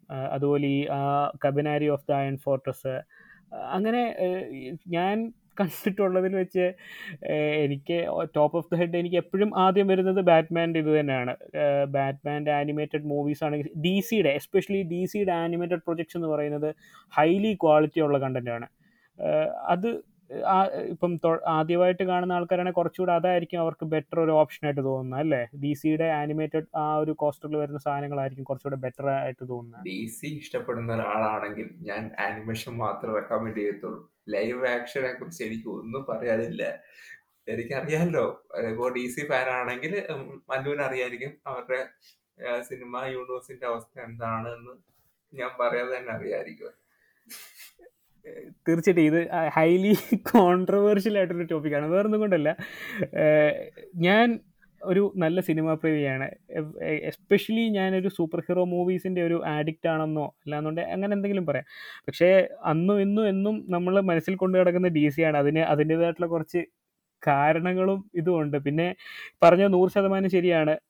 ഡി സിയുടെ ആനിമേറ്റഡ് മൂവീസ് എന്ന് പറയുന്നത് ഹൈലി ലൈവ് ആക്ഷനുമായിട്ട് ഭയങ്കരമായിട്ട് കുറച്ചുകൂടി ഉയർന്നു നിൽക്കുന്ന ഒരു ഒരു എന്താ പറയുന്ന ഒരു കോസ്റ്റർ തന്നെയാണ് അവരുടെ എന്റയർ സീരീസ് എന്ന് പറയുന്നത്. അത് ഒന്നുക്കൊന്ന് അവരുടെ ആ ഒരു ക്വാളിറ്റി കൂടുന്നതല്ലാതെ ആ ശരിക്കും പറഞ്ഞു കഴിഞ്ഞാൽ ഇപ്പോൾ അവർക്ക് പുതിയ ഒരു സ്ക്രിപ്റ്റ് എടുക്കാൻ പറ്റാത്തത് കൊണ്ടായിരിക്കാം ഫ്ലാഷ് പോയിന്റ് പാരഡോക്സ് രണ്ടായിരത്തി ഇരുപത്തിരണ്ടിലോ രണ്ടായിരത്തി ഇരുപത്തി മൂന്നിലോ കണ്ടു വരുന്നുണ്ട്. ഇതെല്ലാം ഓൾറെഡി അപ്പോൾ ഇത് വന്നു പോയതാണ്. ഇപ്പം ഇപ്പം വന്നേക്കുന്ന സ്നൈഡറിന്റെ സാക്സ് സ്നൈഡറിന്റെ സ്നൈഡർ കട്ട് ആണെങ്കിൽ പോലും ഇൻജസ്റ്റിസിന്റെ ആ ഒരു തീം കടമെടുത്തുകൊണ്ടുള്ളതാണല്ലോ. അപ്പം ഡി സി ആദ്യമായിട്ട് കാണാൻ ആഗ്രഹിക്കുന്ന ആൾക്കാർ നിങ്ങൾ ഒരു ഡി സി ഫാൻ ആണെങ്കിൽ I will surely recommend D C movies animated movies. അതും അതിനകത്തും എന്താ പറയുന്നത് ബാറ്റ്മാൻ എന്ന് പറയുന്ന ക്യാരക്ടർ എന്താണെന്നും എന്തുകൊണ്ട് ഞങ്ങൾ ഇത്രയും നേരം അതിനെപ്പറ്റി പറയുന്നതെന്നുള്ളതും എല്ലാം അത് കാണുമ്പോൾ തന്നെ നിങ്ങൾക്ക് മനസ്സിലാവും. ഒരു മിയർ മോർട്ടൽ ഒരു സാധാരണ ഒരു മനുഷ്യൻ ഈവൻ അവരെ അവ- ഈ ജസ്റ്റിസ് ലീഗ് അല്ലെ ഡി സിയുടെ ടീം എന്ന് പറയുന്നത് ദൈവമായിട്ടുള്ള ആൾക്കാർ മനുഷ്യരാകാൻ ശ്രമിക്കുന്ന ഒരു ഒരു ടീമാണ്. അതായത് എല്ലാവർക്കും ഗോഡ്ലി പവേഴ്സാണ് ഇപ്പോൾ Superman Wonder Woman Flash Green Lantern ഭയങ്കര പവറാണ് ഇവരെല്ലാം ശ്രമിക്കുന്നത് മനുഷ്യരായി മനസ്സമാധാനമായിട്ട് ജീവിക്കുന്നുണ്ട്. പക്ഷേ ഇവരുടെ ലീഡർ അൺഒഫീഷ്യൽ ലീഡർ അല്ലെ വിളിച്ചു പറയാത്ത ഇവരുടെ നേതാവ് എന്ന് പറയുന്നത് ബാറ്റ്മാൻ തന്നെയാണ്. അത് കേവലം ഒരു മനുഷ്യൻ. നമ്മളെയൊക്കെ പോലെ തന്നെ വളരെ പച്ചയായിട്ടുള്ള ഒരു മനുഷ്യൻ പുള്ളിയുടെ ഹാർഡ് വർക്കും പുള്ളിയുടെ ആ ഒരു കഴിവും കൊണ്ട് പുള്ളി ആ ഒരു ലെവലിൽ എത്തി എന്നുള്ളതാണ്. തീർച്ചയായിട്ടും. ജസ്റ്റിസ് ലീഗ് എന്ന് പറയുന്ന ഒരു സൊസൈറ്റി ഫോം ചെയ്യുന്ന തന്നെ ബാറ്റ്മാൻ ആണ്. ബാറ്റ്മാൻ ആണ് അവരുടെ ചീഫ് കമാൻഡർ അതെ. വളരെ വലിയ കാര്യം തന്നെയാണ്. ഒരു മനുഷ്യൻ ഇത്രയും ഗോഡ് പവർ ഉള്ള ആൾക്കാരെ ഒരു ദൈവത്തിന് തുല്യമായ പവർ ഉള്ള ആൾക്കാരെ നിയന്ത്രിക്കുന്നു എന്ന് പറയുന്നത് ശരിയാണ്. മറ്റു പറഞ്ഞ വളരെ വലിയ പോയിന്റ് ആണ്. ആനിമേഷനെ കുറിച്ച് പറയുമ്പോ എനിക്ക് റെക്കമെൻഡ് ചെയ്യാൻ പറ്റുന്ന ഒരു ഷോസിനെ കുറിച്ച് പറയുമ്പോ ഡാർക്ക് നൈറ്റ് നോളന്റെ ഡാർക്ക് നൈറ്റ് അല്ല. ഡോളന്റെ ഡാർക്ക് നൈറ്റ് വളരെ മികച്ചതാണ് കേട്ടോ ബാറ്റ്മാൻ സിനിമ ഞാൻ ഞാൻ ബാറ്റ്മാൻ ലൈവ് ആക്ഷൻ അധികം കാണാറില്ലായിരുന്നു പേഴ്സണലി ഞാൻ ആനിമേഷൻ കണ്ടു തുടങ്ങിയോണ്ട് തന്നെ ആനിമേഷൻ സ്റ്റിക്ക് ഓൺ ചെയ്തു. ഞാൻ ലൈവ് ആക്ഷൻ കണ്ടത് ഇഷ്ടപ്പെട്ടത് ഡാർക്ക് നൈറ്റ് നോളന്റെ ഡാർക്ക് നൈറ്റ് കണ്ടിട്ടാണ് ശരിക്കും നമ്മൾ ബാറ്റ്മാനെ പറ്റി. സംസാരിക്കുമ്പോൾ നോളന്റെ ഇതിനെ പറ്റി സംസാരിച്ചേ പറ്റുള്ളൂ. പക്ഷേ ഇപ്പം അറിഞ്ഞത് ഡാർക്ക് നൈറ്റിന്റെ ആനിമേറ്റഡ് സീരീസ് അത് ശരിക്കും എന്റെ എന്റെ ടോപ്പ് ഓഫ് ദ ഹെഡിൽ നിന്ന് സ്ലിപ്പായി പോയ ഒരു സംഭവമായിരുന്നു. കാരണം നമ്മൾ ഈ ഇഷ്ടമുള്ള ഒരു കാര്യത്തെ പറ്റി സംസാരിക്കാൻ നമ്മൾ ഈ ഓവർവെൽമിങ് ആവുമല്ലോ. നമ്മുടെ മനസ്സിൽ മറ്റേ ഈ സന്തോഷം ഇങ്ങനെ കുത്തി നിറയുമ്പോഴത്തേക്ക്. മനസ്സിലായി. അതുകൊണ്ടാണ് വേറെ ഏതൊക്കെയാ വിവേകെ? വേറെ ഡാർക്ക് നൈറ്റിന്റെ അതിന്റെ പാർട്ട് വൺ പാർട്ട് ടു ആണ്. അത് രണ്ടും ഒരു രക്ഷയില്ലാത്ത സാധനമാണ്. ഓർമ്മയുണ്ടല്ലോ? പിന്നെ അയ്യോ അത്. പിന്നെ എനിക്ക് ഇഷ്ടപ്പെട്ട ഒരു സംഭവമാണ് കാർട്ടൂൺ നെറ്റ്വർക്കിൽ തന്നെ വന്നിരുന്ന സമുറായി ജാക്ക് അതിന്റെ വർക്ക് എന്ന് പറയുന്നത് ഒരു. ആനിമേറ്റർ എന്ന നിലയിൽ പറയുകയാണെങ്കിൽ ഒരു രക്ഷയില്ലാത്ത സാധനമാണ്. മാസ്റ്റർ പീസ് ആണ്. അതിന്റെ അത് ശരിക്കും അന്നത്തെ കാല അന്ന് വരെ ഉണ്ടായിരുന്ന യൂഷ്വൽ ആ ഒരു പെർസ്പെക്റ്റീവിനെ എന്റയർലി ബ്രേക്ക് ചെയ്തുകൊണ്ടിരുന്ന ഒരു പ്രോജക്റ്റ് ആയിരുന്നു സമുറായി ജാക്ക് ടെക്നിക്കൽ സൈഡ് പറയട്ടെ. അതായത് ടു ഡി ആനിമേഷൻ ഉണ്ടാക്കുമ്പോൾ അതിന്റെ നിയമം എന്ന് പറയുന്നത് ആ ക്യാരക്ടറിന് ഒരു ഔട്ട്ലൈൻ കൊടുക്കണം. ആ ഒരു ക്യാരക്ടറിന് എങ്ങനെയാണ് ഒരു ഔട്ട്ലൈൻ കൊടുത്തേ പറ്റത്തുള്ളൂ. ടു ഡി എന്ന് പറയുമ്പോൾ ആനിമേഷൻ. ആ രീതിയിലാണ് അത് വർക്ക് ചെയ്യുന്നത്. അപ്പൊ ഇന്ന് വരെയുള്ള എല്ലാ ആനിമേഷൻ നോക്കിക്കഴിഞ്ഞാലും അതിനകത്ത് ഒരു ഔട്ട്ലൈൻ ഉണ്ടാവും. പക്ഷെ ഈ സമുറായി ജാക്കിന് അങ്ങനെ ഒരു സാധനമില്ല ഒരു ഫ്രെയിം കണ്ടെയ്ൻ ചെയ്യുന്ന ഒരു സാധനം എപ്പോഴും അതെ അതായത് നമ്മുടെ ക്യാരക്ടർ ഇപ്പൊ കൈയാണ് കാലാണ് ആ ഫുൾ ഫിഗറിന് ഒരു ഔട്ട്ലൈൻ ഒരു ജസ്റ്റ് ബ്ലാക്ക് കളറിൽ ഒരു ഔട്ട്ലൈൻ കൊടുക്കുന്ന ഒരു സ്വഭാവം ടൂടിക്കുണ്ട് അത് നിർബന്ധമാണ്. നിയമത്തിൽ പറയുന്ന ഒരു സംഭവമാണ്. പക്ഷെ അത് സമുറായി അതില്ല അത് അവർ ഏറ്റവും ആ പറഞ്ഞു. ശരിയാ നൂറ് ശതമാനം ശരിയാണത്. കാരണം ആ- നമ്മൾ ടി വിക്ക് അത് കാണുമ്പോൾ നമുക്ക് കാർട്ടൂണാണ് പക്ഷെ ഇതിനകത്ത് എന്തോ ഉണ്ട് പുതിയത്. അതായത് നമുക്ക് അങ്ങോട്ട് പറയാൻ പറ്റുന്നില്ല എന്താ സംഭവം എന്നുള്ളത്. ഇവൻ ഞാൻ ഇപ്പോഴും ഓർക്കുന്നുണ്ട് സമുറായി ജാക്കിന്റെ മറ്റേ മെതിയടി പോലത്തെ ചെരുപ്പ് മറ്റേ തൊഴിക്കുമ്പോഴത്തേക്ക് അത് മാത്രം മറ്റേ സ്ക്രീനിൽ ഇങ്ങനെ നിറഞ്ഞിരിക്കുന്ന പോലത്തെ ഒരു സംഭവം ഉണ്ടല്ലോ. സമുറായി ജാക്ക് എല്ലാ അർത്ഥത്തിലും ഔട്ട് ഓഫ് ദ ബോക്സ് അല്ലെങ്കിൽ എല്ലാ നിയമങ്ങളെയും കാട്ടിപ്പറത്തിക്കൊണ്ടുണ്ടാക്കിയ ഒരു സംഭവമാണ്. അതിന്റെ അകത്ത് ഇരിക്കുന്ന ബാക്ക്ഗ്രൗണ്ട് സ്ട്രക്ചർ ഒക്കെ കണ്ടിട്ടുണ്ടോ? വളരെ യൂണിക് ആണ്. വരച്ചിരിക്കുന്ന സ്റ്റൈലും ശൈലിയും അതെ. ഈ മരം അതിനകത്ത് വരച്ചേക്കുന്നത് പോലും എന്റയർലി കളർ ഭയങ്കരമായിട്ട് പ്രൊജക്ട് ചെയ്യുന്ന രീതിയിലാണ് ഈവൻ വില്ലൻ ആണെങ്കിലും കളർ എന്ന് പറയുന്നത് വാരിക്കോരിയുടെ അതും നല്ല റെഡും യെല്ലോയും ആണ് ഏറ്റവും കൂടുതൽ ഉപയോഗിച്ചിരിക്കുന്ന കളർ തീം എന്ന് പറയുന്നത്. അതിന്റെ പുറമെ അതിന്റെ മൊത്തത്തിലുള്ള കോമ്പിനേഷൻ എടുത്തു പറയേണ്ട മാസ്റ്റർ പീസ് ആണ്. കറക്റ്റാണ് അതായത് കോൺട്രാസ്റ്റ് അതായത് നമുക്ക് സ്ക്രീനിൽ നിന്ന് ഒരു മര്യാദയൊക്കെ വേണ്ടേ എന്ന് നമുക്ക് തോന്നുമെങ്കിൽ പോലും നമ്മൾ അതിനകത്ത് തന്നെയാണ്. നമുക്ക് കണ്ണൊന്നും എടുക്കാൻ പോലും തോന്നില്ല അതിനകത്ത്. അതെ. ഇന്നും നമുക്ക് ശരിക്കും പറഞ്ഞ പോഡ്കാസ്റ്റിൽ ഇതിനെ കുറിച്ചൊക്കെ സംസാരിക്കാൻ ഒരുപാട് ടോപ്പിക് ഉണ്ട്. ഇത് ശരിക്കും സംസാരിക്കേണ്ട വിഷയങ്ങളാണ്. മലയാളത്തിൽ പക്ഷെ അങ്ങനെ എനിക്ക് തോന്നുന്നു അതെ. ഇന്ത്യയിൽ തന്നെ ഇല്ല ഞാൻ പോഡ്കാസ്റ്റ് ഈ വിദേശ പോഡ്കാസ്റ്റ് കേൾക്കുമ്പോൾ ഇപ്പോൾ സമുറായ ചാക്കിനെ കുറിച്ച് പറയുകയാണെങ്കിൽ സമുറായ ചാക്കിനെ കുറിച്ച് മാത്രം സംസാരിക്കാൻ വേണ്ടി പോഡ്കാസ്റ്റ് പോഡ്കാസ്റ്റുകളുണ്ട് കാരണം തീർച്ചയായിട്ടും തീർച്ചയായിട്ടും. അവർക്ക് അതിന്റെ വാല്യൂ കുറച്ചുകൂടെ ഗ്രാസ്പ് ചെയ്യാൻ പറ്റുന്നുണ്ടെന്ന് തോന്നുന്നു അത് മാത്രമല്ല സമുറായ ചാക്ക് സീസൺ ഫോറിൽ അവസാനിച്ച സാധനമാണ്. അതായത് കാർട്ടൂൺ നെറ്റ്വർക്കിൽ ഞാൻ സീസൺ ഫോർ വരെ കണ്ടിട്ടില്ലായിരുന്നു. ടെലികാസ്റ്റ് ചെയ്തപ്പോൾ എത്രയോ വർഷം കൊണ്ട് അവർ സീസൺ ഫോറിൽ നിർന്നുപോയി. നിർത്തി എന്ന് തന്നെ പറയാം. പക്ഷെ അതിന് കൺക്ലൂഷൻ ഇല്ല. ആ സ്റ്റോറിക്ക് ഒരു കൺക്ലൂഷൻ ഇല്ല. അപ്പൊ കുറെ വർഷത്തിന് ശേഷം എനിക്ക് തോന്നുന്നു രണ്ടായിരത്തി പതിനേഴിലാണ് സീസൺ ഫൈവ് വരുന്നത്. സീസൺ ഫൈവിൽ സീസൺ ഫൈവ് വന്നപ്പോഴേക്കും കുറെ കൂടി മോഡേൺ ആയി. ഓൾറെഡി പറഞ്ഞ പോലെ ടെക്നിക്കലൊക്കെ ഒരുപാട് ഒരുപാട് ഇമ്പ്രൂവ് ചെയ്തിട്ടാണ് സീസൺ ഫൈവ് വന്നത്. സീസൺ ഫൈവ് വന്നപ്പോൾ ഇതിന്റെ ഡൈഹാർഡ് ഫാൻസ് ഉണ്ടല്ലോ. ഈ ഫോർ വരെ കണ്ടിരിക്കുന്ന മത്സരം. മനുഷ്യർ ഇവരെല്ലാം കൂടി ഒരു ഒരു ഹാഷ്ടാഗ് തന്നെ വന്നിട്ടുണ്ട്. ഇപ്പോൾ നമ്മുടെ നമ്മുടെ സ്നൈഡർ കട്ട് വേണം എന്നൊരു ഹാഷ്ടാഗ് വന്ന പോലെ ഒരു ഹാഷ്ടാഗ് വന്നു. റീവാച്ച് സമുറായി റീവാച്ച് സമുറായി എന്നൊരു ഹാഷ്ടാഗ് വന്നു. ആ ഹാഷ്ടാഗിന്റെ പുറത്താണ് ഈ പറഞ്ഞ പോഡ്കാസ്റ്റുകളൊക്കെ വന്നത്. അവർ ഓരോ എപ്പിസോഡും ആദ്യം മുതലേ ഇരുന്ന് കീറി മുറിച്ച് ചെയ്യുന്നത്. അപ്പോൾ ഓരോ എപ്പിസോഡ് നമ്മൾ കണ്ടിട്ട് ആ പോഡ്കാസ്റ്റ് കേൾക്കുമ്പോൾ അവർ ഡീറ്റെയിൽ ആയിട്ട് അതിനെക്കുറിച്ച് എക്സ്പ്ലെയിൻ ചെയ്യും. സോ അത്രയും ഒരു ഇമ്പാക്ട് അവിടെ ഉണ്ട് എന്നുള്ളതാണ്. എപ്പിസോഡ് ബൈ എപ്പിസോഡ് എനിക്ക് തോന്നുന്നു ഓരോ ഓരോ എപ്പിസോഡ് എടുത്തിട്ട് അതിനെപ്പറ്റി പോഡ്കാസ്റ്റ് ചെയ്യുന്ന ആൾക്കാരുണ്ടെന്ന് തോന്നുന്നല്ലേ? അതെ. അപ്പോൾ ആ റീവാച്ച് എന്ന് പറയുന്ന സംഭവം ഫുൾ എപ്പിസോഡ്സ് ആൾക്കാർ റീവാച്ച് ചെയ്തു. ഈ ഫോർ സീസണും റീവാച്ച് ചെയ്തിട്ടാണ് ഒരു ഫൈവ് കാണാതിരുന്നത്. ഞാൻ ആക്ച്വലി ഇപ്പൊ സമരച്ച കണ്ടുകൊണ്ടിരിക്കുകയാണ്. ഞാൻ സീസൺ ഫോർ കഴിഞ്ഞ് ഫൈവിലോട്ട് കയറി അതെ അതെ. അത് അത് കണ്ടന്റ് അതിനകത്തുള്ള കൊണ്ടായിരിക്കണമല്ലോ അവർ ഇത്രയും സ്ട്രെസ്സും സ്ട്രെയിനും എഫേർട്ട് വിട്ട് നിൽക്കുന്നത് ഞാൻ ഓർക്കുന്നുണ്ട്. നമ്മൾ സംസാരിച്ചപ്പോഴും ഇതിനെപ്പറ്റി പറയുന്നുണ്ടായിരുന്നു. എനിക്ക് അതിന്റെ ലിങ്ക് വേണമെന്ന് ഞാൻ പറയുന്നുണ്ടായിരുന്നു. ഞാനിപ്പം മറ്റേ വൺ പഞ്ച് മാൻ ഇങ്ങനെ തുടങ്ങി വെച്ചേക്കുവാണ്. അതൊന്ന് അതൊന്നും ഒരു കരക്കടിപ്പിച്ചിട്ടുണ്ട്. അടുത്ത ഒരു സാധനം തുടങ്ങാൻ. നമുക്ക് ഇതിനെ കുറിച്ച് പറയുമ്പോൾ ആനിമേഷനെ കുറിച്ച് പറയുമ്പോൾ ഏറ്റവും കൂടുതൽ പറയേണ്ട ഒരു കാര്യമാണ് വൺ പീസ് വൺ പീസ് എന്നൊരു ആനിമേഷൻ സീരീസ് ഉണ്ട്. എത്ര പേർക്ക് അറിയാമെന്ന് എനിക്കറിയില്ല. അറിയാം അറിയാം. പക്ഷെ ഞാനത് ലാഫി അല്ലേ? അതിനകത്തൊരു പൈറേറ്റിന്റെ ഞാൻ കഥയാണ് ഇതുവരെ അത് കണ്ട് ഒരു പൈറേറ്റിന്റെ കഥയാണ്. അത് ആയിരം എപ്പിസോഡ് കഴിഞ്ഞ. ആഴ്ച തികച്ചു ആയിരം എപ്പിസോഡ്. ഓ സ്റ്റിൽ അത് ലൈവ് ആണോ ഇപ്പോഴും എയർ ഇപ്പോഴും അറിയുന്നുണ്ട്. കാരണം ഇനി ഒരു പത്ത് വർഷത്തേക്കെങ്കിലും ആ കഥ പോകുമെന്നാണ് എന്റെ ഫാൻസ് പറയുന്നത്. അത് കണ്ടു തുടങ്ങിയ ആൾക്കാരൊക്കെ ഇന്ന് വളരെ പ്രായമുള്ള ആൾക്കാരാണ്. എനിക്ക് മനസ്സിലാവും. എനിക്കത് മനസ്സിലാക്കാൻ പറ്റും. അത് സെവന്റി സോറി സെവന്റീസിലോ എയ്റ്റീസിലോ തുടങ്ങിയ സംഭവമാണ്. അതൊരു കോമിക് ബുക്കാണ് അതിനെ അവർ ആനിമേഷൻ ആക്കി ചെറിയ ചെറിയ ഷോസ് ആണ്. എനിക്ക് തോന്നുന്നു പത്തോ ഇരുപതോ മിനിറ്റ് കണ്ടേ ഉള്ളൂ.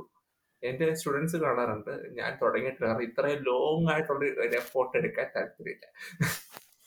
അതുകൊണ്ടാണ് ഞാനത് പെൻഡിങ് വെച്ചേക്കുന്നത്. അതായത് നമുക്കിത് കണ്ട് ഒരിക്കലും കൺക്ലൂഡ് ചെയ്ത് കഴിഞ്ഞാൽ നമുക്ക് തച്ചിന് ഒരറ്റത്തുനിന്ന് മറ്റേ കത്തിച്ച് വിടുന്ന പോലെ അങ്ങ് കണ്ടങ്ങ് തുടങ്ങാം. ഇത് ലൈവായിട്ട് ഇപ്പോഴും പോയിക്കൊണ്ടിരിക്കുന്നുണ്ട്. ഇത് എന്ന് തീരുമെന്ന് ആർക്കും അറിയില്ല. എനിക്ക് മനസ്സിലാക്കാം കാരണം ഈ One One Piece Naruto D Dragon Balls എന്നൊക്കെ പറയുന്നത് ആനിമി അല്ലെ മാങ്കായിൽ ഏറ്റവും റെക്കഗ്നൈസ്ഡ് ആയിട്ടുള്ള ഫ്രാഞ്ചൈസികളാണ് അല്ലേ? എന്റെ എനിക്ക് ഡ്രാഗൺ ബോൾസ് ഡ്രാഗൺ ബോൾസ് ഞാൻ എനിക്ക് തോന്നുന്നത് ശരിക്കും ഞാൻ ഏഴിൽ എങ്ങാണ്ട് പഠിക്കുമ്പോഴത്തേക്കാണ് ഡ്രാഗൺ ബോൾസ് കാർട്ടൂൺ നെറ്റ്വർക്ക് വരുന്നത്. അന്ന് കൗണ്ട് ഓണൊക്കെ ആയിരുന്നു. അപ്പം ഭയങ്കരമായിട്ട് ഇത് കണ്ടു തുടങ്ങി തലയ്ക്ക് പിടിച്ചു തലയ്ക്ക് പിടിച്ചിട്ട് ഇത് ഇതുപോലെ അതായത് ഈ സമുറാജാക്കിന്റെ കാര്യം പറഞ്ഞ പോലെ ഇത് ടെലികാസ്റ്റ് ചെയ്തുകൊണ്ടിരിക്കുന്ന ഇടയ്ക്ക് എത്രയോ സീസണിന്റെ ഇടയ്ക്ക് വെച്ച് ഇതുവരെ നിർത്തി. നിർത്തി കഴിഞ്ഞിട്ട് നമുക്കിത് ഇരിക്കാനും പറ്റുന്നില്ല നിൽക്കാനും പറ്റുന്നില്ല അടുത്തത് എന്താണ് അടുത്തത് എന്താണ് അന്നത്തെ ഇതുപോലെ തന്നെ അന്നത്തെ കാലത്ത് ഗൂഗിൾ അത്രയും എസ്റ്റാബ്ലിഷ്ഡ് അല്ല. കാരണം എല്ലായിടത്തും സിസ്റ്റം അന്ന് ഡയലപ്പ് കണക്ഷൻ അതായത് നമ്മുടെ മറ്റേ മണി അടിച്ചിട്ട് മറ്റേ ഏതാ ആ സാധനമാണ് അപ്പം നമുക്ക് ഒരു ഒരു ഒന്ന് ഒന്ന് എവിടെ തപ്പണം എങ്ങനെ തപ്പണം എന്ന് പോലും നമുക്ക് അറിയത്തില്ല. അപ്പം അവസാനം ഇത് അവർ രണ്ടാമത് എയർ ചെയ്യാൻ തുടങ്ങി. എയർ ചെയ്യുന്നതെന്ന് വെച്ച് കഴിഞ്ഞാൽ ശനിയാഴ്ച രാത്രി പന്ത്രണ്ട് മണി തൊട്ട് ഒരു മണി വരെ. എന്റെ പൊന്നെ ഞാൻ ശനിയാഴ്ച ദിവസമൊക്കെ എന്ത് നല്ല കുഞ്ഞായിരുന്നെന്നറിയാമോ അത് ഞാൻ വീട്ടുകാർ പറഞ്ഞില്ലേ പോലും ഞാൻ അവരുടെ മുന്നിൽ ഇരുന്ന് പഠിച്ചു അടുത്ത ആഴ്ചത്തേക്കും കൂടെ ഉള്ളത് പഠിച്ചിട്ട് വളരെ വൃത്തിയായിട്ട് വന്നിട്ട് ഞാൻ എനിക്ക് ഇത്രയേ ഉള്ളൂ. പന്ത്രണ്ട് മണിക്ക് വേണം എന്റെ കൂടെ വന്നിരുന്നു. ഒരു കാർട്ടൂൺ കാണാനുണ്ട് ഒരു മണിക്കൂറുണ്ട്. അന്ന് എന്തോ ഒരു അടി ഉണ്ടാക്കിയിട്ടുണ്ടെന്നറിയോ കണ്ടേക്കുന്നത്? അതൊക്കെ ഇന്നും ഇന്നും ഞാൻ എന്റെ കല്യാണം കഴിഞ്ഞു. കല്യാണം കഴിഞ്ഞിട്ട് ഈ കഴിഞ്ഞ രണ്ടായിരത്തി പത്തൊമ്പത് രണ്ടായിരത്തി ഇരുപത് വരെ എങ്ങാണ്ട് ഡ്രാഗൺ ബോൾസിന്റെ പുതിയ സീക്വൻസ് ഉണ്ടായിരുന്നു. ഡ്രാഗൺ ബോൾ സൂപ്പർ എന്ന് പറഞ്ഞ്. ഞായറാഴ്ച ദിവസം മാത്രം ഞാൻ രാവിലെ എണ്ണീറ്റ് യൂഷ്വലി നമ്മൾ ഓഫീസിൽ പോകേണ്ടതിന് അരമണിക്കൂർ മുമ്പേ എണ്ണീക്കുള്ളൂ ആ ഞാൻ ഞായറാഴ്ച ദിവസം മാത്രം രാവിലെ എണ്ണീറ്റ് യൂട്യൂബ് എടുത്തു പിടിച്ചുകൊണ്ട് ഇങ്ങനെ ഇരിക്കുക അതിന്റെ എപ്പിസോഡ് അപ്ഡേറ്റ് ആകാൻ വേണ്ടി.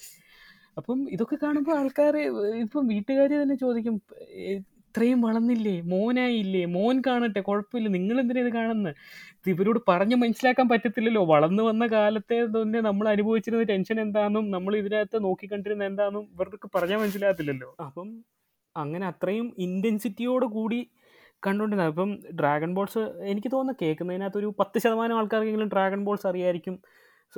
ഗോക്ക് വെജിറ്റ ഈവൻ ഇൻസ്റ്റാഗ്രാം കമ്മ്യൂണിറ്റിയിലുള്ള എന്റെ ഒരു സുഹൃത്താണ് നിതിൻ ബെന്നി ഇവോൾവ് മൈൻഡ് എന്ന് പറഞ്ഞ്. ഞങ്ങൾ ഇതിനെപ്പറ്റി ചർച്ച ചെയ്തിട്ടുണ്ട്. എന്തുകൊണ്ട് ഗോക്കു എന്തുകൊണ്ട് വെജിറ്റ അവർ മുന്നോട്ട് വെക്കുന്ന പ്രിൻസിപ്പിൾസ് എന്താണ് ഹാർഡ് വർക്ക് എന്താണ് അങ്ങനെ ഇതെല്ലാം നമുക്ക് ശരിക്കും നമ്മുടെ ലൈഫുമായിട്ട് നമുക്ക് കമ്പയർ ചെയ്യാൻ പറ്റും. അതിന് പക്ഷേ ആനിമേഷൻ എന്താണെന്ന് അറിഞ്ഞാലും അത് അതിനകത്ത് ഇൻവോൾവ് ആകാൻ ആകാൻ പറ്റുന്നവർക്ക് മാത്രമേ നമുക്ക് അതിന്റെ ഒരു വൈബ് കിട്ടുകയുള്ളൂ. തീർച്ചയായിട്ടും. അതാണ് ഇത്രേ ഉള്ളൂ. ബാറ്റ്മാൻ ബിയോണ്ട് കണ്ടിട്ടുണ്ടോ? തീർച്ചയായിട്ടും. രണ്ടായിരത്തിലെ രണ്ടായിരം എന്ന് പറയുന്ന വർഷം ഓർത്തു വെക്കുന്നത് ബാറ്റ്മാൻ ബിയോണ്ട് വെച്ചിട്ടാണ്. അതിന്റെ ആ ഇൻട്രോയും തീം മ്യൂസിക്കും ഒക്കെ ഓഹ് അത് ഭയങ്കരമാണ്. അത് ഇന്നും കേൾക്കുമ്പോൾ നമുക്ക് അന്ന് രണ്ടായിരത്തിൽ ഇരിക്കുന്ന ആ ടി വിയുടെ മുന്നിലിരിക്കുന്ന കൊച്ചു പയ്യനാവും ഓട്ടോമാറ്റിക്.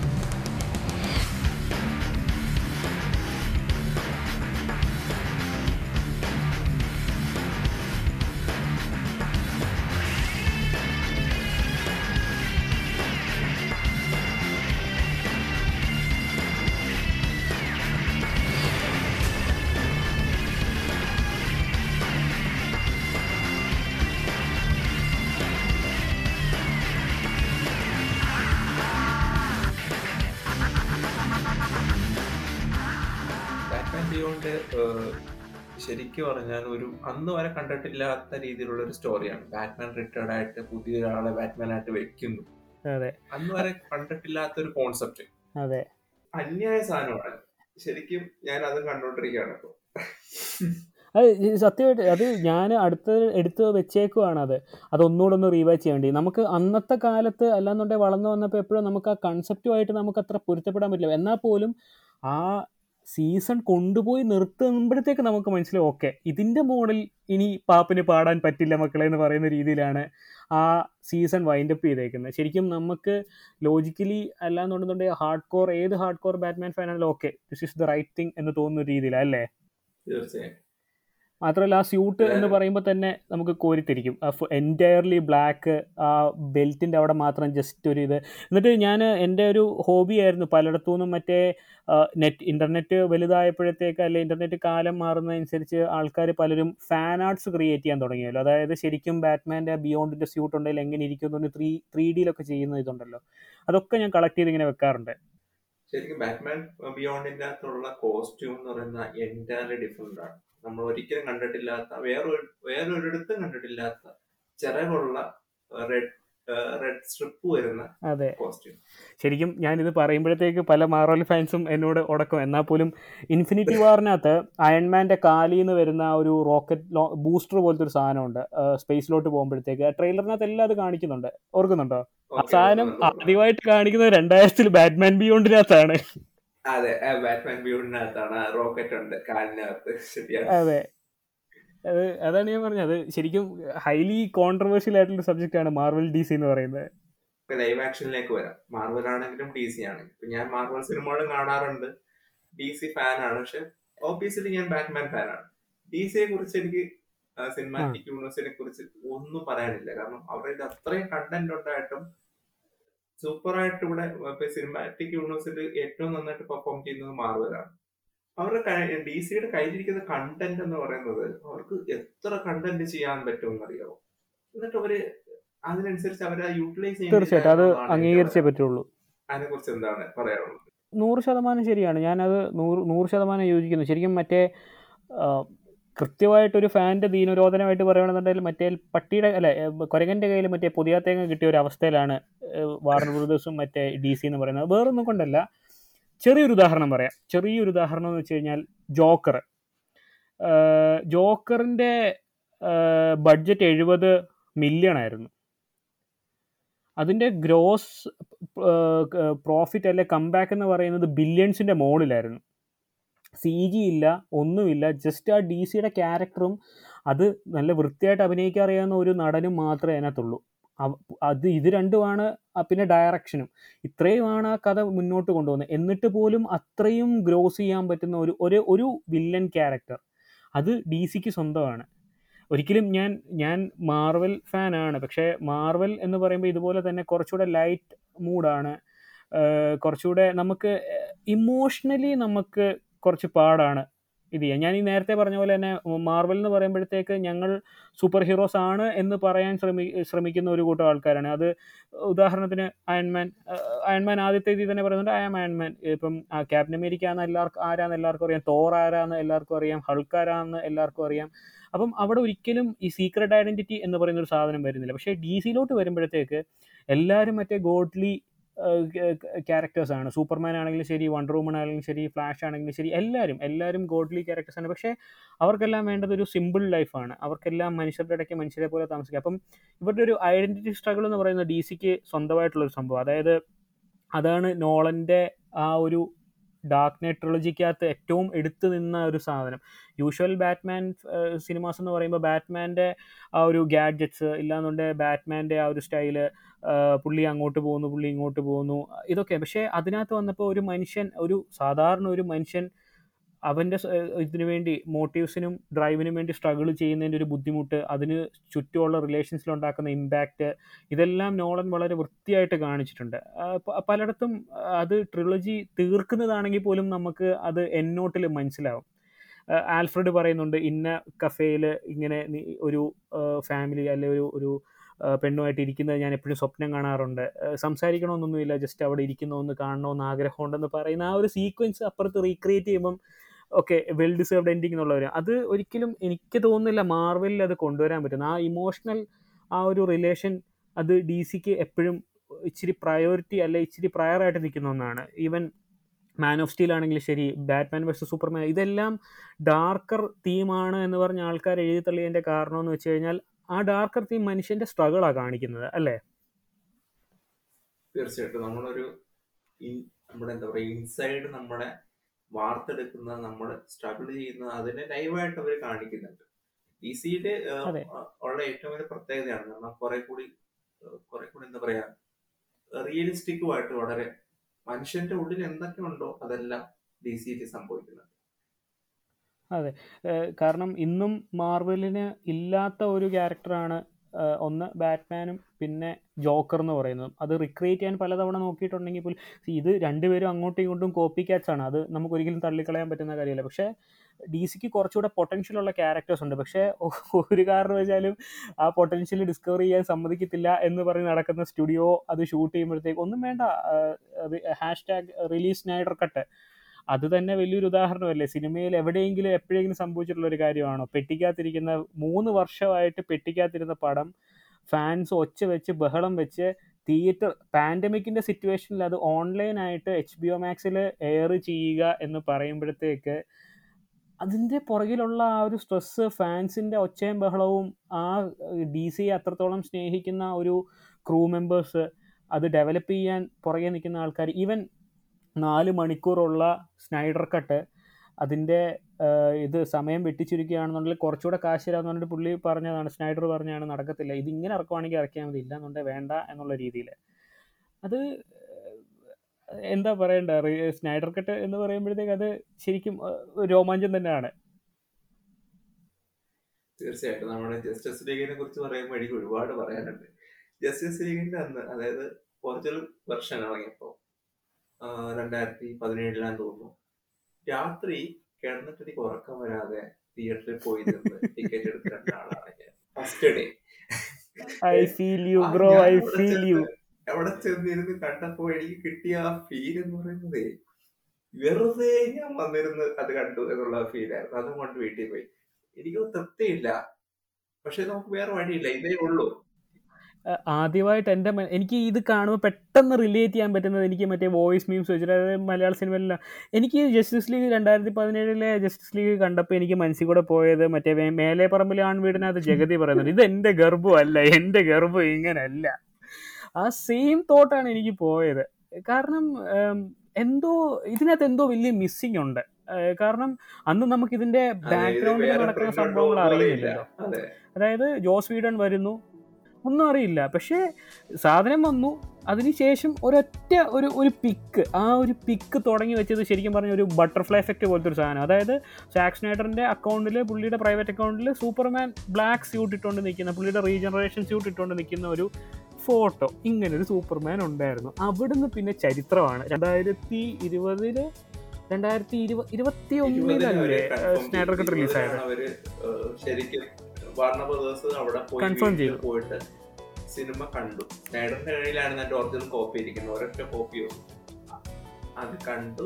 അതിന്റെ റീഷൂട്ട് ബാക്കി ബഡ്ജറ്റ് വാർണർ കൊടുക്കാന്ന് പറഞ്ഞു. അപ്പോൾ ഇത് H B O Max exclusive ആയിട്ട് ഒരു സീരീസ് ആയിട്ട് വരുമെന്നാണ് ആദ്യം ഒരു എട്ട് എപ്പിസോഡുള്ള എട്ട് എപ്പിസോഡ് അത് പിന്നീട് അത് സിനിമയാക്കി നാല് മണിക്കൂറായിട്ട് തന്നെ ചെയ്യാവുന്നതാണ് എന്റെ ജീവിതത്തിൽ ഏറ്റവും മറക്കാൻ പറ്റാത്ത ഞാൻ ഏറ്റവും ട്രഷർ ചെയ്യുന്ന ഒരു ഒരു ഇവന്റ് ആയിരുന്നു സ്നൈഡർ കട്ട് വേറൊന്നും കൊണ്ടല്ല. ഞാൻ പറഞ്ഞില്ല എനിക്ക് മകനുണ്ട്. അവന് കഷ്ടിച്ച് ഇപ്പം ഏഴ് വയസ്സാകുന്നതേ ഉള്ളൂ. അപ്പം സ്നൈഡർ കട്ട് റിലീസായ സമയത്ത് അവനും ഇതിങ്ങനെ ഞാൻ കാണുമ്പോഴത്തേക്ക് അവനിങ്ങനെ ഫോളോ ചെയ്യുന്നുണ്ട്. അപ്പോൾ അവനിങ്ങനെ ഒന്ന് ചോദിക്കും എന്ത് സ്നൈഡർ കട്ട് എന്താ? ഇതെന്താ ഇതിങ്ങനെ? ഇത് അവനിപ്പോൾ അറിയാം സാക്സ് സാക്സ് സ്നൈഡർ ആരാണെന്ന് അവന് കൃത്യമായിട്ട് അറിയാം. അപ്പം അവന് ഇത് നമുക്ക് തിയേറ്ററിലല്ലോ അപ്പം അന്ന് ബുക്ക് മൈ ഷോയ്ക്കകത്ത് ഇത് ഇത് അവർ ഓഫർ ചെയ്യുന്നുണ്ട്. അതായത് നിങ്ങൾക്ക് ടിക്കറ്റ് ടിക്കറ്റ് വാങ്ങുകയോ അല്ലാന്നുണ്ടെന്നുണ്ടെങ്കിൽ ലൈവായിട്ട് സ്ട്രീം ചെയ്യാനുള്ള ഇതിന് ഇത്ര രൂപ കൊടുത്താൽ മതി എന്നൊക്കെ പറഞ്ഞു. അപ്പോൾ ഞാൻ അന്ന് ഭയങ്കര എക്സൈറ്റഡ് ആണ് നമ്മൾ ഓഫീസിൽ പോയിട്ട് തിരിച്ച് വന്നിട്ട് പിറ്റേ ദിവസമേ നമ്മൾ എല്ലാം ഇത് ലൈവ് സ്ട്രീം ചെയ്യാനുള്ള എല്ലാം ബുക്ക് ചെയ്ത് വെച്ചു. ഭയങ്കര എക്സൈറ്റഡ് ആണ്. എന്ന് വെച്ചാൽ നമ്മൾ നമ്മുടെ ബാല്യത്തിലേക്ക് തിരിച്ചു പോകുന്ന ഒരു ഫീലാണ് അത്ര എക്സൈറ്റ്മെന്റ് എനിക്ക് തോന്നുന്നത് കുട്ടിക്കാലത്ത് ഇതുപോലെ ബാറ്റ്മാന്റെ സീരീസുകൾ കാണുമ്പോഴത്തേക്കൊക്കെ ആയിരുന്നു ഉണ്ടായിരുന്നത് അപ്പം ഓഫീസിൽ നിന്ന് വന്ന് ഇപ്പം വരുന്ന വഴിക്ക് നമ്മൾ മറ്റേ ഈ നെറ്റ്ഫ്ലിക്സ് ആൻഡ് ചില്ല് എന്നൊക്കെ പറയുന്ന പോലെ ഫുഡൊക്കെ വാങ്ങിച്ചുകൊണ്ട് വന്ന്. അപ്പം ഞാൻ ഓഫീസിൽ നിന്ന് ഇറങ്ങിയപ്പോഴേ അവനോട് വിളിച്ചു പറഞ്ഞിട്ട് എ സി ഒക്കെ ഇട്ട് റൂം സെറ്റാക്കി വെച്ചേരെ ഞാൻ ദേ വരുവാണെന്നൊക്കെ പറഞ്ഞ് ആദ്യം ചെയ്തത് ഭാര്യ റൂമിൽ നിന്ന് പതുക്കെ പൊക്കോ എന്ന് പറഞ്ഞ് ടാറ്റ ഒക്കെ കാണിച്ച് പതുക്കെ ഇറക്കി വിട്ടു.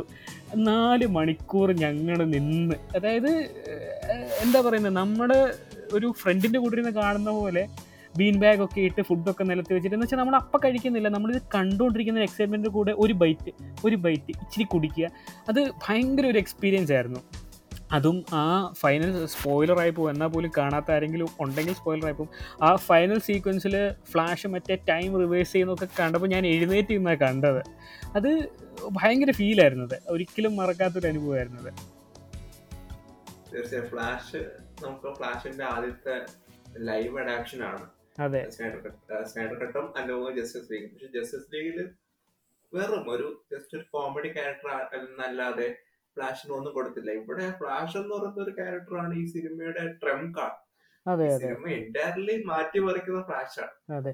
അത് ശരിക്കും പവർഫുൾ ഈ ജോസ് വീഡന്റെ സെറ്റിൽ ഭയങ്കര റേസിസവും ഭയങ്കര സെക്സസും ആയിരുന്നു എന്നായിരുന്നു കേട്ടത്. കാരണം നമ്മൾ ജസ്റ്റിസ് ലീഗിന്റെ രണ്ടായിരത്തി പതിനേഴിലെ ജസ്റ്റിസ് ലീഗും സ്നൈഡർ കട്ടും എടുത്ത് നോക്കുകയാണെങ്കിൽ നമുക്കത് മനസ്സിലായി. കാരണം പലയിടത്തും സ്ത്രീ എന്ന് പറയുന്നതിനെ ഒന്ന് എന്താ പറയുന്നത് ഫ്ലാഷ് പോയി മറിഞ്ഞു വീഴുന്ന ഒരു സീനുണ്ട് പക്ഷേ സ്നൈഡർ കട്ടിനകത്ത് അങ്ങനല്ല ഭയങ്കര പവർഫുൾ ആയിട്ടുള്ളതാണ് വൺ വണ്ടർ വുമണിനെ കാണിച്ചത് അതുപോലെ ഈ പറയുന്ന റേ ഫിഷർ സൈബോർഗ് ചെയ്ത ആൾക്ക് ജോസ് വീഡന്റെ സെറ്റിൽ ഭയങ്കരമായിട്ട് റേസിസം ഫേസ് ചെയ്യേണ്ടി വന്നിട്ടുണ്ടെന്ന് ഇങ്ങനെ പറഞ്ഞു കേട്ടിട്ടുണ്ട്. ഒത്തിരി പേര് അതിനെപ്പറ്റി ഇങ്ങനെ ട്വീറ്റ് ചെയ്തിട്ടുണ്ടായിരുന്നു. പക്ഷേ സ്നൈഡർ കട്ട് വന്നപ്പോഴത്തേക്ക് സൈബോർഗാണ് ഇനി അങ്ങോട്ടുള്ള സംഭവങ്ങളെല്ലാം സംഭവിക്കാൻ വേണ്ടിയുള്ള ഇത് ഇത് ചെയ്യുന്ന സൈബോർഗിൽ കൂടെ.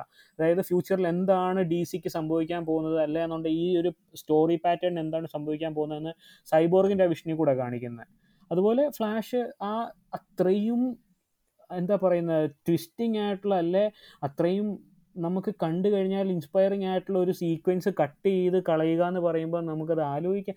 ഒന്നെങ്കിൽ മറ്റേ പൈസ കൊടുത്ത് മറ്റേ ഡി സി ഇല്ലാതാക്കാൻ വേണ്ടി ഇറക്കിയതാണെന്ന് തോന്നുന്നു ജോസ് വീടിന്റെ അതിൽ ഏറ്റവും എനിക്ക് ഏറ്റവും സങ്കടമായിട്ട് തോന്നിയെന്ന് പറഞ്ഞാൽ മറ്റേ സ്റ്റെഫൻ ഫുൾഫിന്റെ കോസ്റ്റ്യൂമാണ് എന്തൊരു പരിപാടിയാണ്. എന്റെ പൊന്നെ ആ ആർമർ മറ്റേ ശരിക്കും പറയാലോ സ്നൈഡർ കട്ട് വന്നു കഴിഞ്ഞപ്പോഴത്തേക്ക് ആദ്യത്തെ സ്റ്റെപ്പൻ മുൾഫ് ഉണ്ടല്ലോ. രണ്ടായിരത്തി പതിനേഴിലെ ജസ്റ്റ് ജസ്റ്റിസ് ലീഗിൽ സ്റ്റെപ്പൻ മുൾഫ് കാണുമ്പോഴത്തേക്ക് എനിക്ക് ആദ്യം ഓർമ്മ വരുന്ന ജയറാം ഒരു സാധനത്തിനകത്ത് പറയുന്നുണ്ട്. നമ്മൾ മലയാളത്തിൽ അമ്മയെന്ന് എങ്ങനെ വിളിക്കും? അമ്മേ. തമിഴിൽ എങ്ങനെ വിളിക്കും? അമ്മ.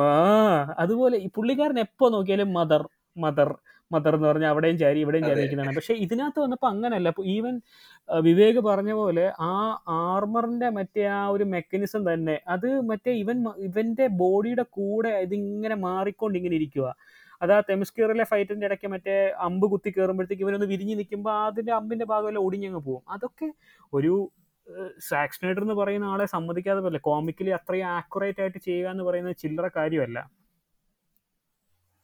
തീർച്ചയായിട്ടും. അതുപോലെ സൂപ്പർമാനെ ബ്ലാക്ക് സൂട്ടിൽ കണ്ടത്. നമുക്ക് നമ്മൾ ഓൾറെഡി ആനിമേഷൻ കണ്ടിട്ടുണ്ട്. പക്ഷെ പലർക്കും അറിയത്തില്ല എന്താണ് ബ്ലാക്ക് സൂട്ട് എന്ന് അറിയത്തില്ല ബ്ലാക്ക് സൂട്ട് എന്തിനാന്ന് അറിയത്തില്ല. അതെല്ലാം ചെറുതായിട്ടെങ്കിലും ഈ സിനിമ വിശദീകരിക്കുന്നുണ്ട്. ഈ സിനിമയിലെ അത് ലൈവ് ആക്ഷനിൽ കൊണ്ടുവരികയും ചെയ്യും. അതെ അതെ. അത് ബ്ലാക്ക് സ്യൂട്ട് ഇട്ടുകൊണ്ട് വന്നിട്ട് പുള്ളി പറക്കാൻ നിൽക്കുമ്പോഴുണ്ടല്ലോ. പ്യുവർ രോമാഞ്ചമായിരുന്നു ശരിക്കും അത് ഒന്നും പറ അത് ഒക്കെ റിക്രിയേ ഒന്നാമത് ഹെൻറി ക്യാവിൽ കാണാൻ അധികം എന്താ പറയുന്നത് കാണാൻ കൊള്ളാത്തൊരു പയ്യനായതുകൊണ്ട് നല്ല ശരീരവും ഇല്ലാത്തത് കൊണ്ട് എന്തിട്ടാലും അങ്ങനെ ആയത് കാരണം ഇപ്പം എന്ത് പറയാനാ? ബ്ലാക്ക് സ്യൂട്ടിന്റെ ആ ഒരു സീക്വൻസ് ഞാൻ റിപ്പീറ്റ് അടിച്ച് റിപ്പീറ്റ് അടിച്ച് കണ്ടുകൊണ്ടിരുന്ന ഒരു സാധനമായിരുന്നു. കാരണം അത് നമ്മൾ ഒന്നാമതേ ബാറ്റ്മാൻ എന്ന് പറഞ്ഞ് ബ്ലാക്കിന്റെ ഒരു ആരാധകനാണ്. അതിന്റെ കൂട്ടത്തിൽ സൂപ്പർമാനെ കൂടെ ബ്ലാക്ക് സ്യൂട്ടി കണ്ടപ്പോഴത്തേക്ക് നമുക്ക് ആ ഒരു ഒരു ആ ഒരു രോമാഞ്ചം നമുക്ക് ഒതുക്കി നിർത്താൻ പറ്റിയില്ല. ഏതായാലും വണ്ടർ വുമന്റെ സെക്കൻഡ് പാർട്ട് എടുത്ത് കുളവാക്കിയ പോലെ എനിക്ക് തോന്നുന്നു അവിടുന്ന് എനിക്ക് തോന്നുന്ന ഡി സിയുടെ ഈ വാർണർ ബ്രദേഴ്സ് മെയിൻലി മാർവൽ ആകാൻ ശ്രമിക്കുന്നതാണെന്ന് തോന്നുന്നു. കാരണം ഷസാം ആണെങ്കിലും ശരി വണ്ടർ വുമൺ ടു ആണെങ്കിലും ശരി എല്ലാം അവർ ഭയങ്കരമായിട്ട് മാർവലിന്റെ ഒരു ഇതിലേക്ക് തള്ളിവിടാൻ നോക്കുന്നവരെ. ഡി സിക്ക് എന്നും ഡി സിയുടേതായിട്ടുള്ള ഒരു സിഗ്നേച്ചർ ഉണ്ട്. അത് അതിനകത്തുനിന്ന് പോയി കഴിഞ്ഞാൽ നമ്മളെ പോലുള്ള ഫാൻസിന് സഹിക്കാൻ പറ്റത്തില്ല.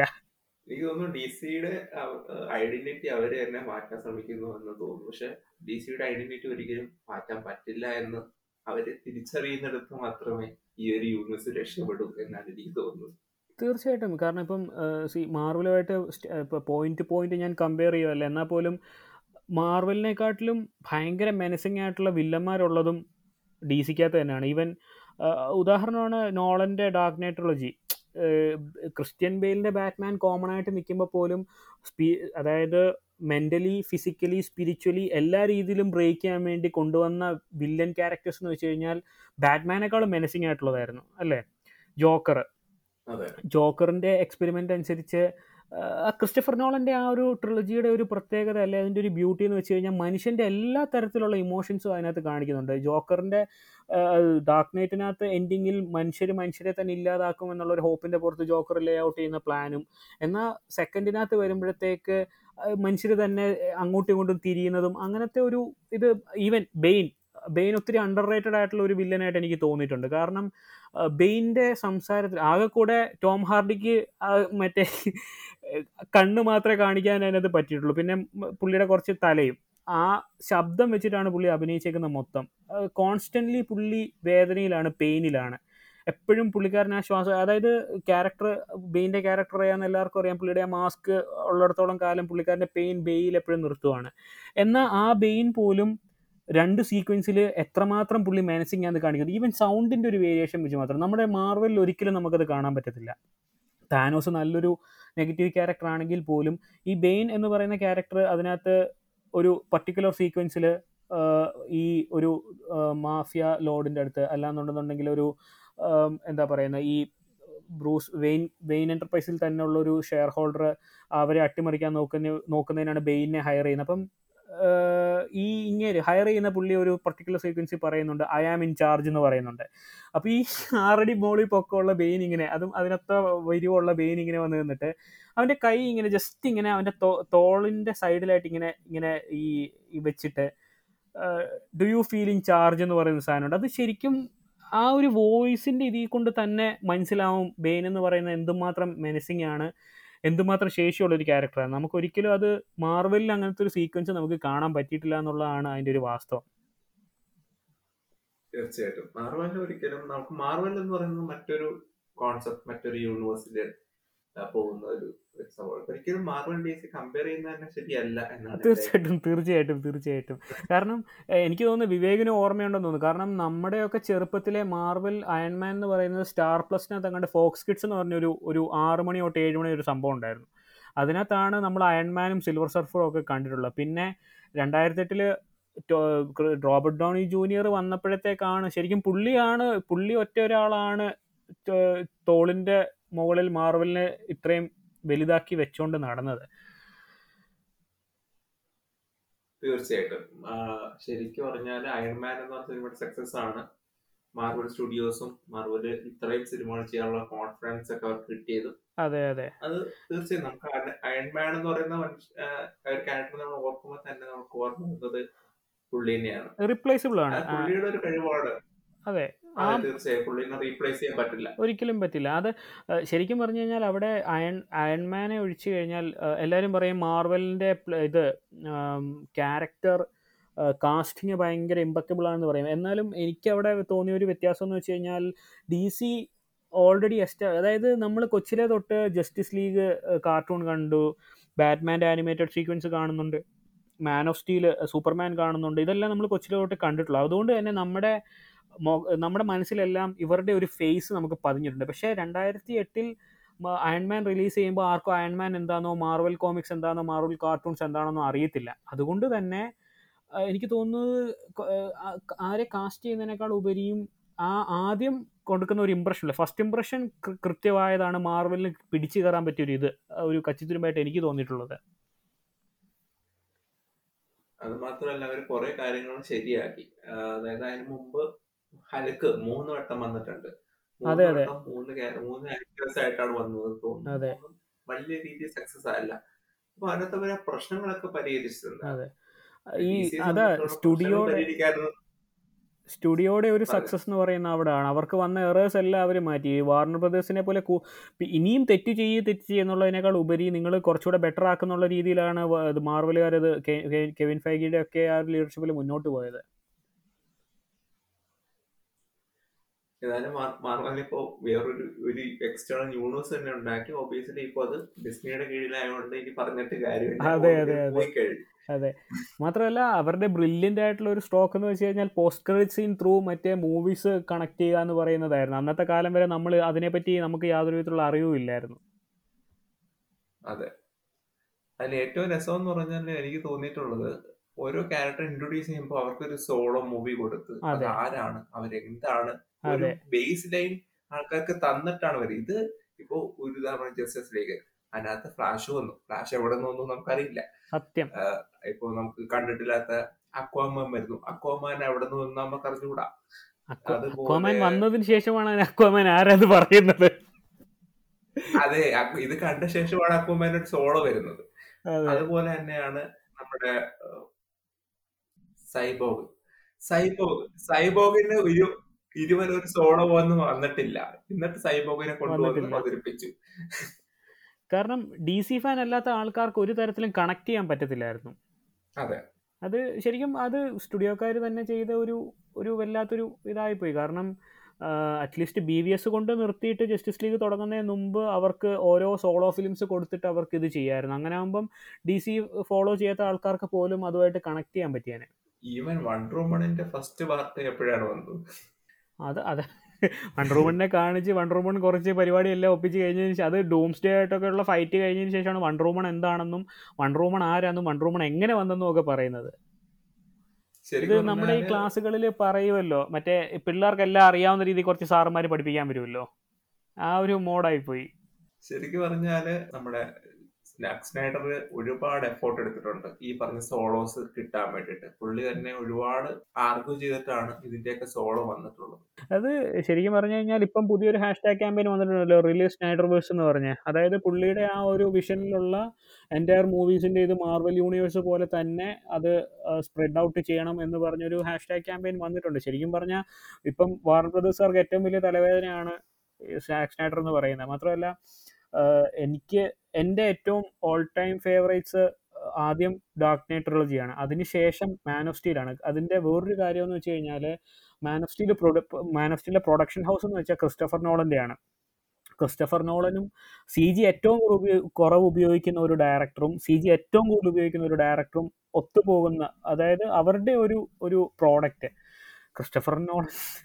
അതായത് ഈ രണ്ടായിരത്തി പതിനേഴിലെ ഇതിപ്പോൾ വിവേകനും അറിയാവുന്നതായിരിക്കുമല്ലോ രണ്ടായിരത്തി പതിനേഴിലെ ജസ്റ്റിസ് ലീഗ് കണ്ടതിന് ശേഷം ക്രിസ്റ്റഫർ നോളൻ തന്നെ സാക്സിനോട് ഇത് കാണാൻ നിൽക്കരുത് നീ ഇത് കാണാൻ നിൽക്കരുതെന്ന് അത് എന്തുമാത്രം എഫേർട്ട് എടുത്ത് ചെയ്ത ഒരു പ്രൊജക്റ്റ് അത് അത്രത്തോളം നിലത്ത് വാരിയിട്ട് ചവിട്ടുക എന്ന് പറയുമ്പോഴത്തേക്ക് സഹിക്കാൻ പറ്റുമോ നമ്മുടെ എനിക്ക് തോന്നുന്നു സ്നൈഡർ തന്നെ ഈ അടുത്ത കാലത്ത് ഒരു ഇന്റർവ്യൂൽ പറഞ്ഞിട്ടുണ്ട്.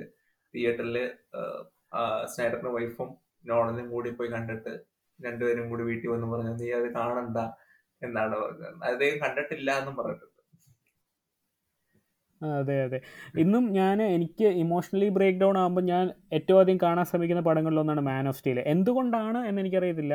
പക്ഷേ അതൊരു വിഷ്വൽ മാജിക് തന്നെയാണ് കേട്ടോ. കാരണം അതിനകത്തെ ഒരു മറ്റേ ആ കൊച്ചി ചെറുപ്പത്തിലെ ഇവൻ ഷോ കേപ്പൊക്കെ ഇട്ട് ഇങ്ങനെ പറക്ക പറക്കാൻ അതായത് വളരെ ചെറുപ്പത്തിലെ ഗാർഡനിൽ നിന്നിട്ട് ഇവനിങ്ങനെ സൂപ്പർ ഹീറോ ആകണമെന്നൊക്കെ പറയുന്ന അങ്ങനത്തെ ഒരു സീക്വൻസ് പറയാതെ പറയുന്ന ഒരു സാധനമുണ്ട്.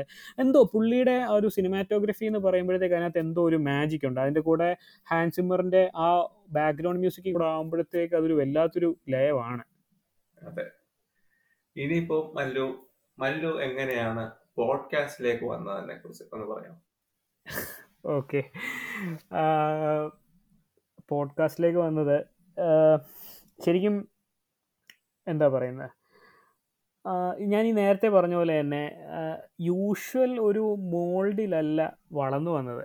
അപ്പം അങ്ങനെ വളർന്നപ്പോഴത്തേക്ക് എനിക്ക് ഞാൻ പറഞ്ഞല്ലോ ഞാനൊരു ഇൻട്രോവേർട്ടാണ് എനിക്ക് സുഹൃത്തുക്കളുടെ എണ്ണമൊക്കെ വളരെ കുറവാണ്. അപ്പം ഏറ്റവും കൂടുതൽ ഞാൻ സമയം ചെലവഴിച്ചത് എന്റെ എന്നോടൊപ്പം തന്നെയാണ്. അപ്പം എന്താ പറയുന്നത് നമ്മൾക്ക് പല ജീവിതത്തിലെ പല കാര്യങ്ങളിലും പല പ്രശ്നങ്ങളുടെയും ഇത് സൊല്യൂഷൻ എന്ന് പറയുന്നത് നമ്മുടെ അകത്ത് തന്നെ കാണും പലപ്പോഴും. ഇപ്പം നമ്മളത് ഇരുന്ന് നമ്മളോട് തന്നെ ഒന്ന് ചർച്ച ചെയ്യാനോ അല്ലാന്നുണ്ടെങ്കിൽ നമ്മുടെ മനസ്സ് പറയുന്നത് എന്താണെന്ന് കേൾക്കാനോ ഒന്നും നമ്മൾ ശ്രമിക്കാത്തത് കൊണ്ടാണെന്ന് പലവട്ടം എനിക്ക് തോന്നുന്നുണ്ട്. കാരണം ജീവിതം സിമ്പിളാണ് കോംപ്ലിക്കേറ്റ് ആകുന്ന മനുഷ്യരും മനുഷ്യന്മാർ തന്നെയാണ്. അപ്പം ഈ ഇങ്ങനെ വളർന്നു വന്ന സാഹചര്യത്തിൽ എനിക്ക് എന്തോ പലരും പല കാര്യങ്ങളും പലരോടും പറയണമെന്ന് തോന്നിയിട്ടുണ്ട്. പക്ഷേ ഞാനത് പറയുമ്പോഴത്തേക്ക് ഓക്കെ നിനക്കെന്ത് അധികാരം ഇത് പറയാൻ? അല്ലെ? നിനക്കെന്ത് ജീവിത ജീവിതാനുഭവം എന്ന് പറയുന്ന സാധനം നമുക്ക് ഒരിക്കലും എല്ലാവരെയും ഡൈസെക്ട് ചെയ്ത് കീറി മുറിച്ച് കാണിക്കാൻ പറ്റത്തില്ല. എന്തുകൊണ്ട് ഞാൻ ഇങ്ങനെ സംസാരിക്കുന്നു എന്നുള്ളത് എല്ലാവരോടും സംസാരിക്കുന്നത് നമുക്ക് പറയാൻ പറ്റത്തില്ലല്ലോ. അപ്പം ഞാൻ ഓർത്ത് ഓക്കെ എന്നെപ്പോലെ തന്നെ കടന്നു പോയിട്ടുള്ള ആരെങ്കിലും ഉണ്ടെന്നുണ്ടെങ്കിൽ മേ ബി എന്റെ പോഡ്കാസ്റ്റ് അല്ലാന്നുണ്ടെങ്കിൽ ഞാൻ സംസാരിക്കുന്നത് കേൾക്കുമ്പോൾ അവർക്കൊരു സഹായമാകാം. ഇല്ലാന്നുണ്ടെന്നുണ്ടെങ്കിൽ ഒറ്റയ്ക്കല്ല എന്നുള്ളൊരു തോന്നലുണ്ടാകും അങ്ങനെ എനിക്ക് പറയാനുള്ള കുറച്ച് കാര്യങ്ങൾ കുറച്ച് കണ്ടന്റുകൾ അത് പോഡ്കാസ്റ്റ് പോഡ്കാസ്റ്റ് ആകുമ്പോഴത്തേക്ക് കുറച്ച് ഒന്ന് നാളെയുടെ മീഡിയമാണ് അത് ഒത്തിരി ഫ്യൂച്ചർ ഫ്യൂച്ചറിസ്റ്റിക് എന്നല്ല. യൂട്യൂബ് കഴിഞ്ഞാൽ എനിക്ക് തോന്നുന്നത് അടുത്ത ആ ഒരു ഇതിലേക്ക് വരാൻ കെൽപ്പുള്ള ഒരു പ്ലാറ്റ്ഫോം തന്നെയാണ് പോഡ്കാസ്റ്റിംഗ് എന്ന് പറയുന്നത്. കാരണം ഈസ് ഓഫ് യൂസ് ഭയങ്കരമാണ്. നമുക്ക് ഹെഡ്സെറ്റ് വെച്ചിട്ട് നമുക്ക് എന്ത് ജോലി ചെയ്തുകൊണ്ട് വേണേലും കേൾക്കാം. അറിവ് അറിവ് നേടുക എന്നുള്ള അല്ലാന്നുണ്ടെന്നുണ്ടെങ്കിൽ നമുക്ക് കൂടുതൽ പുതിയ കാര്യങ്ങൾ മനസ്സിലാക്കുക എന്നുള്ളതാണല്ലോ മനുഷ്യന്റെ ആ ഒരു ജന്മത്തിന്റെ മൂല്യം തന്നെ. അപ്പം എനിക്ക് തോന്നി പോഡ്കാസ്റ്റ് ആകുമ്പോഴത്തും കുറച്ചുകൂടെ ബെറ്റർ ആണ് കുറച്ചുകൂടെ ഈസിയാണ് ആൾക്കാർക്ക് കുറച്ചുകൂടെ പെട്ടെന്ന് ഗ്രാസ്പ് ചെയ്യാൻ പറ്റും. അപ്പം എന്റെ ആ ഒരു ഓൾട്ടർ ഈഗോ അതായത് എന്റെ ഉള്ളിലിരിക്കുന്ന ആൾക്ക് സംസാരിക്കാനുള്ള ഇത് അതായത് ഞാൻ ആസ് എ ഹ്യൂമൻ ബീയിങ് ഞാൻ സൊസൈറ്റിയെ ഫേസ് ചെയ്യുമ്പോൾ ഞാൻ ജോലിക്ക് പോകുമ്പോൾ ഞാൻ റിലേറ്റീവ്സിനെ കാണുമ്പോൾ ഞാൻ ഫ്രണ്ട്സിനെ കാണുമ്പോൾ ഇവരെല്ലാം എന്നിൽ നിന്നും ഒരു പർട്ടിക്കുലർ ഒരു ഇത് പ്രതീക്ഷിക്കുന്നുണ്ട്. ഇന്ന ഫോർമാറ്റിലായിരിക്കണം അല്ലെ ഞാൻ വളർന്നു വന്ന അല്ലെ സംസാരിച്ച രീതി ഇന്നതാണ്. അതുകൊണ്ട് തന്നെ ഇവൻ സംസാരിക്കാൻ പോകുന്നത് ഈ രീതിയിലേ ആകാവുള്ളൂ. എന്നുള്ള ഒരു പിടിവാശി എല്ലാവർക്കും കാണും. പക്ഷേ ഇത് ഒരു അനോണിമസ് ആയിട്ടുള്ള ഒരു ഇതായതുകൊണ്ട് ആൾക്കാർ ഞാൻ പറയുന്ന വാക്കുകളെ കൂടുതലും ശ്രദ്ധിക്കാൻ സാധ്യതയുള്ളൂ. കാരണം ഓൾറെഡി ആരാന്ന് അറിയാത്തത് കൊണ്ട് പിന്നെ ഉള്ള ഇത് പറയുന്നത് കേൾക്കുക അതിനകത്ത് എന്തെങ്കിലും ബെനിഫിറ്റ് ഉണ്ടോ? അതിനകത്ത് എന്തെങ്കിലും കാര്യമുണ്ടോ? അതുകൊണ്ട് എന്തെങ്കിലും അതെന്തെങ്കിലും മുഖവിലേക്ക് എടുക്കാവോ എന്നുള്ളതൊക്കെയാണ് ആൾക്കാർ കൂടുതലും നോക്കാൻ സാധ്യതയുള്ളത്. അതുകൊണ്ടാണ് ഞാൻ ഒരു പോഡ്കാസ്റ്റിംഗ് എന്നുള്ള രീതിയിൽ അതായത് നമുക്ക് ചുറ്റും ഒത്തിരി പേര് സ്ട്രഗിൾ ചെയ്യുന്നുണ്ട്. പലർക്കും ഒക്കെ അവരുടെ ജീവിത സാഹചര്യം മറ്റുള്ള ആൾക്കാരും ജീവിച്ചതായിട്ട് തോന്നുന്നുണ്ടെങ്കിൽ അത് പലപ്പോഴും പലതരത്തിലും അവർക്കൊരു എന്താ റിലീഫ് കിട്ടാൻ സാധ്യതയുള്ളതായിട്ട് എനിക്ക് തോന്നിയിട്ടുണ്ട്. അപ്പം അങ്ങനെ ഒരു റിലീഫിന് വേണ്ടി ഉള്ളൊരു ഇതായിട്ട് ഞാൻ തുടങ്ങിയതാണ്. എന്റെ ഒരു വെന്റിംഗ് ഗ്രൗണ്ട് എന്നോ അങ്ങനെ എന്തെങ്കിലും വേണേൽ പറയാം എന്റെ പോഡ്കാസ്റ്റിന് എന്തായാലും വളരെ നല്ല ഉദ്ദേശത്തോടെയാണ് തുടങ്ങിയേക്കുന്നത്. അതെ അതെ. ശരിക്കും അങ്ങനെയാണ് തുടങ്ങിയത്. സംഭവം ഇത്രയേ ഉള്ളൂ. കാരണം നമ്മളെല്ലാം ജീവിതത്തെ ഒത്തിരി ഹാർഡായിട്ട് നോക്കി കാണുന്ന ആൾക്കാരാണ് നമുക്ക് എല്ലാവർക്കും ഹാർഡ്ഷിപ്പ് ഉണ്ട് എന്ന് ഞാൻ പറയുന്നില്ല. പക്ഷേ ഇത് ഇതിന്റെ മുന്നിലും ബ്യൂട്ടിഫുൾ ആയിട്ടുള്ള ഒരു നാളെ ഉണ്ട് അല്ലാന്നുണ്ടെന്നുണ്ടെങ്കിൽ ശുഭാപ്തി വിശ്വാസം എന്നുള്ളൊരു സാധനം മനുഷ്യന്റെ ഏറ്റവും വലിയ ആയുധമാണല്ലോ. ഇത് ഇല്ലാതെ പോകുന്ന അവസ്ഥകളുണ്ട് അതാ ഞാൻ പറഞ്ഞത്. ഞാൻ ഈ അനോണിമിറ്റി മെയിന്റെയിൻ ചെയ്യുന്നത് വെച്ച് കഴിഞ്ഞാൽ ഞാൻ എല്ലാം തികഞ്ഞവനല്ല എന്ന് ബോധ്യം എനിക്കുള്ളത് കൊണ്ടാണ് ഞാൻ ആൾക്കാരോട് എനിക്ക് സംഭവിച്ച കാര്യങ്ങളും ഞാൻ ചിന്തിക്കുന്ന കാര്യങ്ങളും പറയുമ്പോഴത്തേക്കൊക്കെ നീ ഇത് ചെയ്തതാണെങ്കിൽ നീ ഇത് പറഞ്ഞാൽ പോലെ എന്നുള്ള ചോദ്യം ഒഴിവാക്കാൻ വേണ്ടിയാണ് പ്രധാനമായിട്ടും അനോണിമിറ്റി മെയിന്റെയിൻ ചെയ്യുന്നത്. ഇതും കഴിഞ്ഞു പോകും എന്നുള്ളതാണ് അതെ അതെ അതെ. ഇതും കഴിഞ്ഞു പോകും. ഇതും കഴിഞ്ഞു പോകണം അത് പോയേ പറ്റുള്ളൂ. കാരണം നാളെ എന്താണ് സംഭവിക്കാൻ പോകുന്നത് നമുക്ക് പറയാം. നമുക്ക് ആകെ കൂടെ നമുക്ക് എത്ര? ഇരുപത്തയ്യായിരം ദിവസമാണ് നമ്മൾ ജീവിക്കുന്നത്. അപ്പം അതിനകത്ത് ചിലപ്പം ഇത് എന്നെ ഇൻട്രോവേർട്സ് ആയിട്ടുള്ള ആൾക്കാർ പലരും പലരോടും തുറന്നു പറയാൻ മടിക്കും കാര്യങ്ങളൊക്കെ. അപ്പോൾ ഇത് ഇങ്ങനെ ബോട്ടിൽഡപ്പായിട്ട് ഇതിനകത്ത് ഇങ്ങനെ കിടന്ന് കിടന്ന് കിടന്ന് കിടന്ന് മനസ്സ് ഒരു ഒരു പ്രത്യേക പോയിന്റ് എത്തുമ്പോൾ ബ്രേക്ക് ആവും. അപ്പം അങ്ങനത്തെ ഒരു പോയിന്റ് എത്തുന്ന മുമ്പ് ആരെങ്കിലും ഒരാൾ എന്റെ പോഡ്കാസ്റ്റ് കേൾക്കുമ്പോഴത്തേക്കൊക്കെ ഇതുപോലെ ഒരാളുണ്ട്. ആ ഓക്കെ അപ്പം അവർ സർവൈവ് ചെയ്യുന്നുണ്ട്. Okay then I too can survive എന്നുള്ളൊരു ബോധ്യം ഉണ്ടാകും എന്നാണ് എന്റെ വിശ്വാസം. അങ്ങനത്തെ ഒരു ഇതിൽ അങ്ങനത്തെ ഒരു ആഗ്രഹത്തിൽ തുടങ്ങിയതാണ് പിന്നെ ഞാൻ തിരഞ്ഞെടുക്കുന്നതാണെങ്കിൽ പോലും നമുക്കൊരു കുറച്ച് നേരം കേട്ടിരിക്കുമ്പോഴത്തേക്കൊക്കെ ഒരു പത്ത് മിനിറ്റെങ്കിൽ പത്ത് മിനിറ്റിലെ പതിനഞ്ച് മിനിറ്റ് എന്റയർലി വേറൊരു കോഴ്സ് സെറ്റ് ചെയ്യുന്ന രീതിയിൽ. ഇപ്പം അതാണ് കോൺസ്പ്രസിറ്റി എന്ന് പറയുമ്പം പെട്ടെന്ന് കേൾക്കുമ്പോഴത്തേക്ക് നമ്മൾ അത്രയും നേരം ഉണ്ടായിരുന്ന നമ്മുടെ പ്രശ്നങ്ങളെല്ലാം മറന്നിട്ട് ചിലപ്പോൾ നമ്മളത് കേട്ടോണ്ടെങ്കിൽ ഇരിക്കും. അല്ലെ? അതിനെപ്പറ്റി ചിന്തിച്ച് ഡിസ്ട്രാക്റ്റഡ് ആവും. അതെ ഒരുപാട് ചിന്തിക്കാൻ പറ്റുന്ന ഒരു ഐറ്റം ആണല്ലോ കോൺസ്പെറൻസി തിയറീസ് എന്നുള്ളത് ഒരുപാട് ചിന്തിക്കാനും പ്രവർത്തിക്കാനും ഇങ്ങനെയൊക്കെ സംഭവിക്കുമോ ചില സമയത്തൊക്കെ പേടി വരെ തോന്നാം. ഇങ്ങനെ സംഭവിക്കുമോ അതെ. ചിന്തിക്കും തോറും മറ്റേ മുറുകുന്ന ഒരു സാധനമാണ് ഈ കോൺസ്പിറസി തിയറി എന്ന് പറയുന്നത്. അതെ തീർച്ചയായും. പെട്ടെന്ന് പ്രത്യേകിച്ച് ഇലുമിനാലിറ്റി പോലുള്ള കാര്യങ്ങൾ. അതെ അതെ. മലയാളത്തിൽ ഇപ്പൊ പോഡ്കാസ്റ്റുകൾ വരുന്നുണ്ട്. ഒരു പോഡ്കാസ്റ്റ് സമയത്ത് ശ്രദ്ധിച്ചത് അതിനെ കുറിച്ച് മാത്രം സംസാരിക്കുന്ന ഒരു പോഡ്കാസ്റ്റ് വന്നിട്ടുണ്ട്. Okay okay. അത് ശരിക്കും കുറേയൊക്കെ ആൾക്കാരുടെ ഭാവനയും ഞാൻ എന്റെ പോഡ്കാസ്റ്റിലും ഇങ്ങനെ ജസ്റ്റ് ഇങ്ങനെ പറഞ്ഞിട്ടുണ്ട്. അതായത് സത്യമെന്ന് തോന്നിക്കുന്ന മിഥ്യയോ മിഥ്യെന്ന് തോന്നിക്കുന്ന സത്യമോ ആണ് കോൺസ്പിറസി തിയറി എന്ന് പറയുന്നത്. നമുക്ക് ഇല്ലെന്നും പറയാൻ പറ്റത്തില്ല ഉണ്ടെന്നും പറയാൻ പറ്റത്തില്ല. പക്ഷേ ഫാക്ട്സ് അവിടെ ഉണ്ട്. ഖണ്ഡിക്കാം വിശ്വസിക്കാം. അതെല്ലാം കേൾക്കുന്ന ആളെ ഡിപ്പെൻഡ് ചെയ്തിരിക്കുമല്ലോ പക്ഷെ ഞാൻ എന്റെ നീഷ് കോൺസ്പിറസി തിയറി ആയിട്ടല്ല മുന്നോ ഞാൻ ആഗ്രഹിക്കുന്നത് വെച്ച് കഴിഞ്ഞാൽ ആൾക്കാർ അറിയാത്ത എന്നാൽ ആൾക്കാർ അറിയാൻ ആഗ്രഹിക്കുന്ന കുറച്ച് കാര്യങ്ങളുണ്ടാവും. യുണീക്ക് ആയിട്ടുള്ളത്. അപ്പൊ അങ്ങനത്തെ കുറച്ച് കാര്യങ്ങൾ മുന്നോട്ട് കൊണ്ടുവരണമെന്നാണ് ആഗ്രഹം. പക്ഷെ അത് ആൾക്കാർ സ്വീകരിക്കുവോ അത് എങ്ങനെ മനസ്സിലാക്കും എന്നുള്ളതിനെ പറ്റി കുറച്ച് പേടിയും ഉണ്ട്. ആക്ച്വലി മല്ലു എന്റെ ഒരു അഭിപ്രായത്തിൽ ഇപ്പം ഞാൻ ഒന്നര വർഷമായിട്ട് പോഡ്കാസ്റ്റ് ചെയ്യുന്നു. എന്റെ ഒരു അഭിപ്രായത്തിൽ എനിക്ക് പറയാൻ ഇത്രയേ ഉള്ളൂ. എന്റെ ഒരു അഭിപ്രായമാണ്. തീർച്ചയായിട്ടും നമ്മുടെ കണ്ടന്റുകൾ എന്ന് പറയുന്നത് നമുക്ക് കൊടുക്കാൻ പറ്റുന്ന കാര്യങ്ങളെല്ലാം കൊടുക്കുക. അപ്പൊ അത് ഇപ്പൊ ഒരാളല്ലെങ്കിൽ അടുത്ത ആൾ നമ്മുടെ ടാർഗറ്റ് ഓഡിയൻസ് അല്ലല്ലോ. നമ്മുടെ പോഡ്കാസ്റ്റ് കേൾക്കുന്ന ഒരുപാട് തരത്തിലുള്ള ആൾക്കാരുണ്ട്. എല്ലാ കണ്ടന്റും എല്ലാവർക്കും ഇഷ്ടപ്പെടില്ല.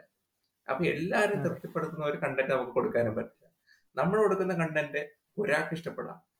ഒരാൾക്ക് ഉപകാരപ്പെടാം. അതാണ് നമ്മുടെ ടാർഗറ്റ് മനസ്സിലായില്ലേ? വളരെ വാസ്തവമാണ് മാക്സിമം ഞാനിപ്പോ ശ്രദ്ധിക്കുന്നത് എന്റെ പോഡ്കാസ്റ്റിൽ പരമാവധി different different kind of episodes ഉണ്ടാക്കി വെക്കുകയാണ് അപ്പൊ ആര് വന്നാലും അവർക്ക് പറ്റുന്ന ടേസ്റ്റിലുള്ള ഒരെണ്ണം കിട്ടണം.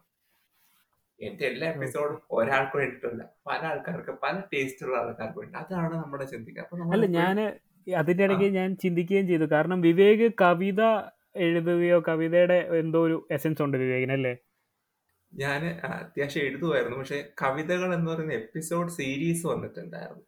ആക്ച്വലി അത് ഞാനത് കേട്ടായിരുന്നു. ഓക്കെ.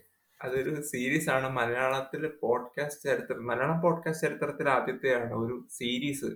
അത് നമ്മൾ റാൻഡം ടോപ്പിക്സ് ആണ് ഇവിടെ സംസാരിക്കുന്നത്. ആ റാൻഡം ടോപ്പിക്സിനിടയിൽ ഇടയിൽ ഒരൊറ്റ സീരീസ് ഇപ്പൊ കവിതകൾ എന്ന് പറയുന്ന ടോപ്പിക്ക് മാത്രം അഞ്ച് എപ്പിസോഡ് വന്നിട്ടുണ്ട്. ഈ ഒന്നര വർഷത്തിനിടയ്ക്ക്. അപ്പം ആൾക്കാർ അത് ഡിമാൻഡ് ചെയ്യുന്നുണ്ട് ചോദിക്കുന്നുണ്ട്. അപ്പൊ അതൊരു ഡിഫറെന്റ് സംഭവമാണ്. ഞാൻ ഈ അടുത്ത കാലത്ത് ആലോചിച്ചപ്പോഴാണ് ഇത്രയും വലിയൊരു ഡിഫറെന്റ് ആണല്ലോ ഇത്. കാരണം അവർ ചോദിക്കുമ്പോഴാണ് നമ്മൾക്കിത് ഇപ്പൊ മൂന്ന് മാസം കൂടുമ്പോഴോ അല്ലെങ്കിൽ ആറ് മാസം കൂടുമ്പോൾ ആൾക്കാർ വീണ്ടും ചോദിക്കും അടുത്ത എപ്പിസോഡ് അവിടെ കവിതകൾ അങ്ങനെയാണ് വരുന്നത്. ഞാനിപ്പോ മല്ലു അറിഞ്ഞോന്ന് അറിയില്ല. ഞാൻ രണ്ടാമതൊരു പോഡ്കാസ്റ്റും കൂടി തുടങ്ങിയിട്ടുണ്ട്. ഇല്ല അറിഞ്ഞില്ല. അതേതാ? ബി ഷോർട്സ് എന്നാണ് പേര്. അത് എന്തുകൊണ്ട് തുടങ്ങി ഞാൻ പറയാം. അതായത് കുറച്ച് നാളായിട്ട് സ്ഥിരം കേൾക്കുന്ന ആൾക്കാരിൽ നിന്ന് കുറെ ഫീഡ്ബാക്കും മെസ്സേജും വരുന്നുണ്ട്. അവർക്ക് അറിയേണ്ടത് ഞാൻ എന്തുകൊണ്ട് ആ ടോപ്പിക് എടുത്തു ഏതെങ്കിലും ഒരു പർട്ടിക്കുലർ എപ്പിസോഡ് അല്ലെങ്കിൽ ആ എപ്പിസോഡ് ചെയ്ത സമയത്ത് എന്തെങ്കിലും സംഭവിച്ചോ? അല്ലെങ്കിൽ അതിനകത്ത് എന്തെങ്കിലും മാറ്റം വരുത്തിയിട്ടുണ്ടോ? സ്ക്രിപ്റ്റ് എങ്ങനെയാണ്? ഇങ്ങനെ ബിഹൈൻഡ് ദ സീൻസ് ഒരുപാട് ചോദ്യങ്ങൾ വരുന്നുണ്ട്. അപ്പൊ ഇതെല്ലാം കൂടി നമ്മുടെ മെയിൻ പോഡ്കാസ്റ്റിൽ കൊടുക്കാനുള്ള സമയമില്ല.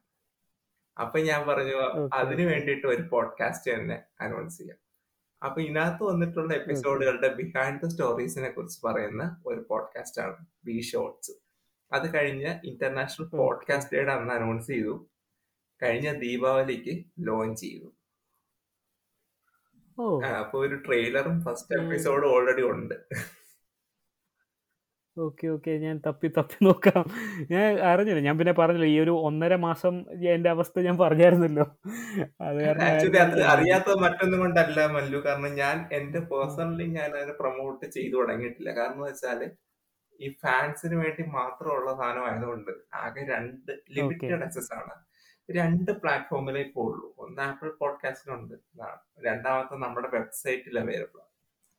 അതല്ലാതെ മറ്റൊരു മറ്റൊരിടത്ത് കൊടുത്തിട്ടില്ല ഓ പിന്നീട് ഓക്കെ ഓക്കെ ഭാവിയിൽ ലിമിറ്റഡ് റിസോഴ്സ് ആണ്. അതെ കാരണം ഫാൻസിന് വേണ്ടിട്ട് ആയതുകൊണ്ട് ആ താല്പര്യമുള്ളവർ മാത്രം കേൾക്കട്ടെ എന്ന് എഴുതി ഇനി അകത്ത് വേറെ കണ്ടന്റുകൾ വരുന്നുണ്ടെങ്കിൽ അത് ഓപ്പൺ ആക്കണം. Okay okay okay.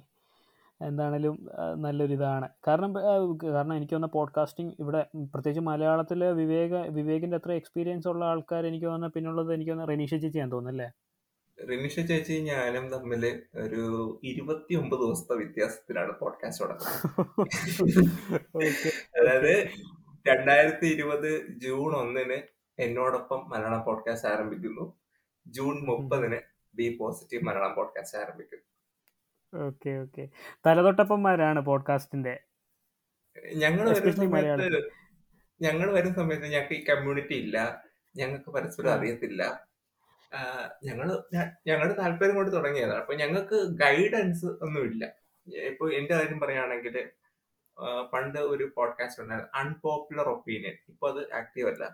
അതാണ് ഞാൻ സ്ഥിരമായിട്ട് കേട്ടോണ്ടിരുന്ന മലയാളത്തിലെ പോഡ്കാസ്റ്റ് ഞാൻ കൂടുതൽ വിദേശ പോഡ്കാസ്റ്റുകളെ കേട്ടോണ്ടില്ല മലയാളത്തിൽ ഉണ്ടോ എന്ന് പോലും എനിക്ക് അറിയില്ല ആ ടൈമിൽ ഞാൻ. യാദൃച്ഛ്യമായിട്ട് എത്തിപ്പെട്ടതാണ് ഞാൻ പോപ്പുലർ ഒപ്പീനിയൻ അതുപോലെ എന്താ എന്തുവാ കേക്കടോ. കേക്കടോ ഞാൻ ബ്രീഫ്ലി ഏതോ ഒരു ഇത് കേട്ടിട്ടുണ്ട് കാരണം ഇതുപോലെ തന്നെ ഞാൻ രണ്ടായിരത്തി പതിനേഴ് പതിനെട്ട് സമയത്ത് ഞാൻ പോഡ്കാസ്റ്റ് കേൾക്കാൻ തുടങ്ങിയായിരുന്നു. പക്ഷേ ആ സമയത്തെല്ലാം ഇതുപോലെ തന്നെ പുറത്തത്തെ പോഡ്കാസ്റ്റുകൾ പിന്നെ തമിഴ്നാട് സൈഡിൽ അങ്ങനെ ലേസി പേരന്റ് എന്ന് പറഞ്ഞൊരു പോഡ്കാസ്റ്റ് ഉണ്ട്. എനിക്കത് ഭയങ്കര ഇഷ്ടം. അപ്പോൾ അതിങ്ങനെ കേൾക്കുമായിരുന്നു. പിന്നെ ഞാൻ ഒരു ക്യൂരിയോസിറ്റിയുടെ പുറത്ത് ഞാൻ ഇങ്ങനെ മലയാളം പോഡ്കാസ്റ്റുകൾ ഉണ്ടോ എന്ന് സെർച്ച് ചെയ്യുമ്പോൾ ദേ കിടക്കുന്നു. ഇഷ്ടം പോലെ മലയാളം പോഡ്കാസ്റ്റുകൾ അതിനകത്ത് ഇത് ആദ്യം കേൾക്കുന്നത് എനിക്ക് തോന്നുന്നത് റനീഷ ചേച്ചിയുടെ ആണ് പിന്നെ ബി പോ വിവേകിന്റെ ബി പോസിറ്റീവ് ബ്ലൂബെറി ഇതൊക്കെയാണ് ആദ്യം ഇങ്ങനെ കേട്ട് കേട്ട് കേട്ട് കേട്ട് കേട്ട് ഇങ്ങനെ വന്നത്. പിന്നെ പോഡ്കാസ്റ്റ് തുടങ്ങിയപ്പോൾ നമ്മുടെ ഇപ്പോൾ ആക്റ്റീവ് അല്ല. പേഴ്സി എന്ന് പറഞ്ഞ പേഴ്സി എ കെ ആർ എന്ന് പറഞ്ഞ ഒരു ഒരു നമ്മുടെ ഒരു എന്താ പറയുന്ന പയ്യൻസ് ഉണ്ട്. ഹരിപ്പാടുള്ള. പുള്ളിയൊക്കെ ഒത്തിരി സഹായിച്ചു. ബ്ലൂബെറി എന്നെ ഒത്തിരി സഹായിച്ചു.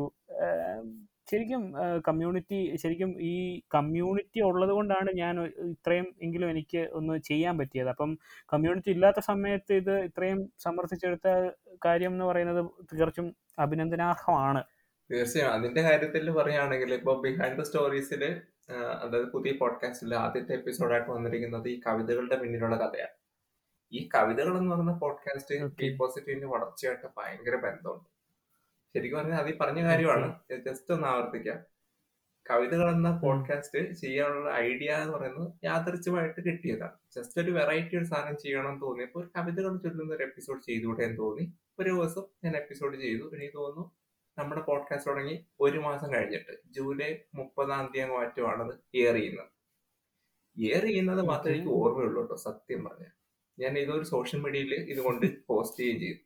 കാരണം ഇത് പബ്ലിക്കിൽ നിന്ന് ഞാൻ മേടിച്ചതാണ്. ഞാൻ ഇങ്ങനെ പോഡ്കാസ്റ്റിൽ ഇങ്ങനെ കവിതകൾ വേണം എന്ന് പറഞ്ഞിട്ട് ഒറിജിനലായിട്ട് എഴുതിയ ആൾക്കാരെ നിന്ന് വാങ്ങിച്ച് ഞാൻ ചെയ്തതാണ്. അപ്പൊ അവർക്ക് അയച്ചു കൊടുത്തു ഒരു സോഷ്യൽ മീഡിയയിൽ പോസ്റ്റ് ചെയ്തു.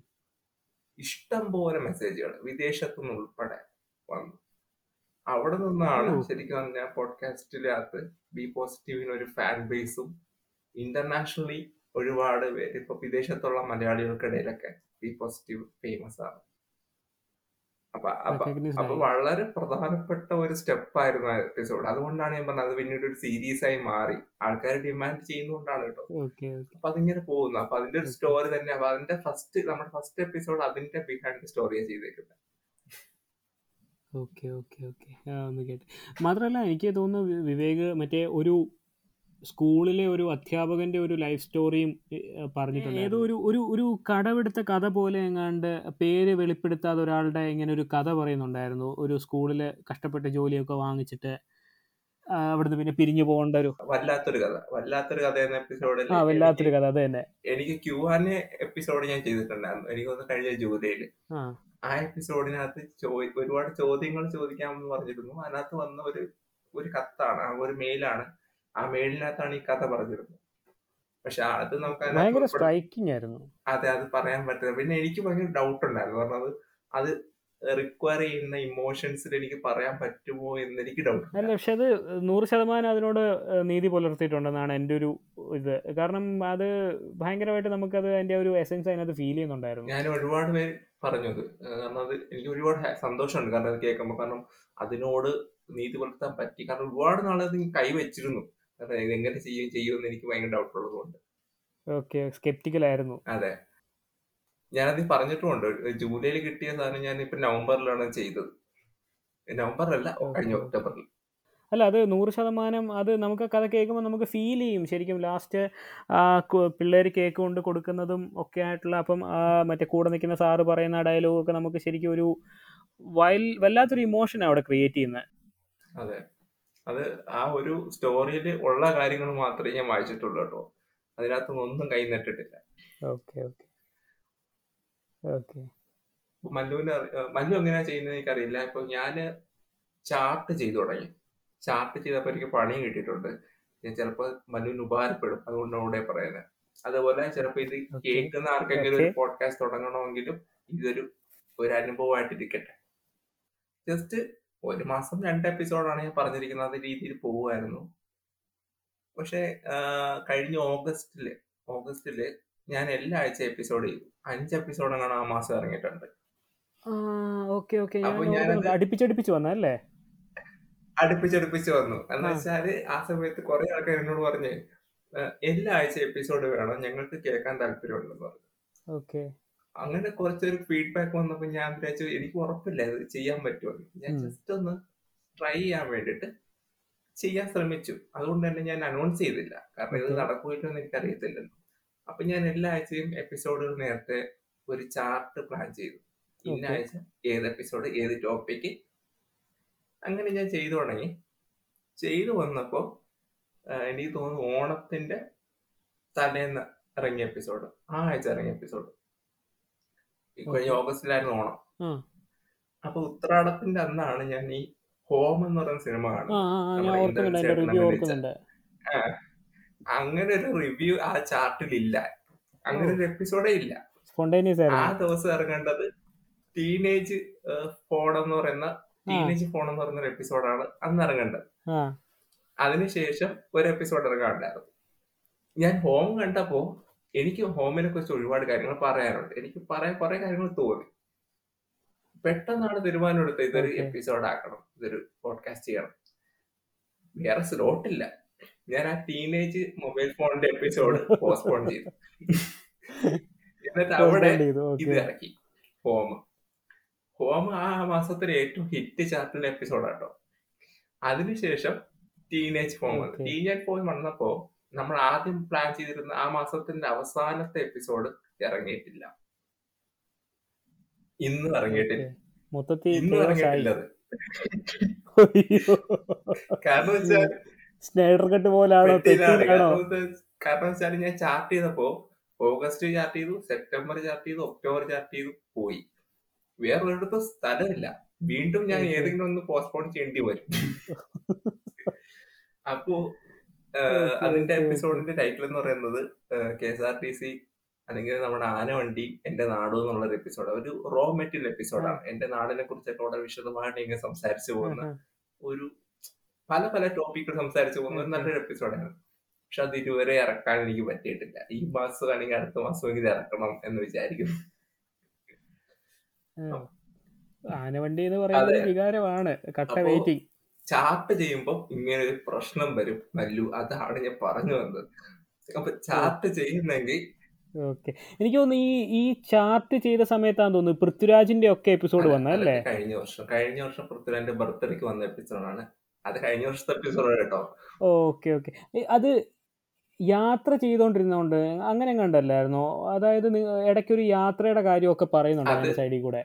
എന്ന് പറഞ്ഞാൽ ഞാൻ വെറൈറ്റി പിടിക്കുന്ന ഒരുപാട് എപ്പിസോഡുകളുണ്ട്. അതിനകത്ത് ഒന്നാണ്. അതായത് പൃഥ്വിരാജിന്റെ കാര്യം പറയുന്ന കൂട്ടത്തിൽ തന്നെ ഞാൻ ഒരു യാത്ര പോയ ഒരു എക്സ്പീരിയൻസ് കൂടി അതിനകത്ത് ചേർത്തു. Okay okay. Okay okay okay okay. പരമാവധി പോഡ്കാസ്റ്റ് എന്ന് ഞാൻ- പറയുമ്പോൾ ഇൻഫർമേഷൻസ് അറിവുകൾ കുറെ ഒരു ക്ലാസ് പോലെ എടുക്കും. പല പോഡ്കാസ്റ്റിനെ കുറിച്ച് പറയുമ്പോഴും അതൊരു ക്ലാസ് പോലെ തോന്നും എന്ന് പറയുന്നുണ്ട്.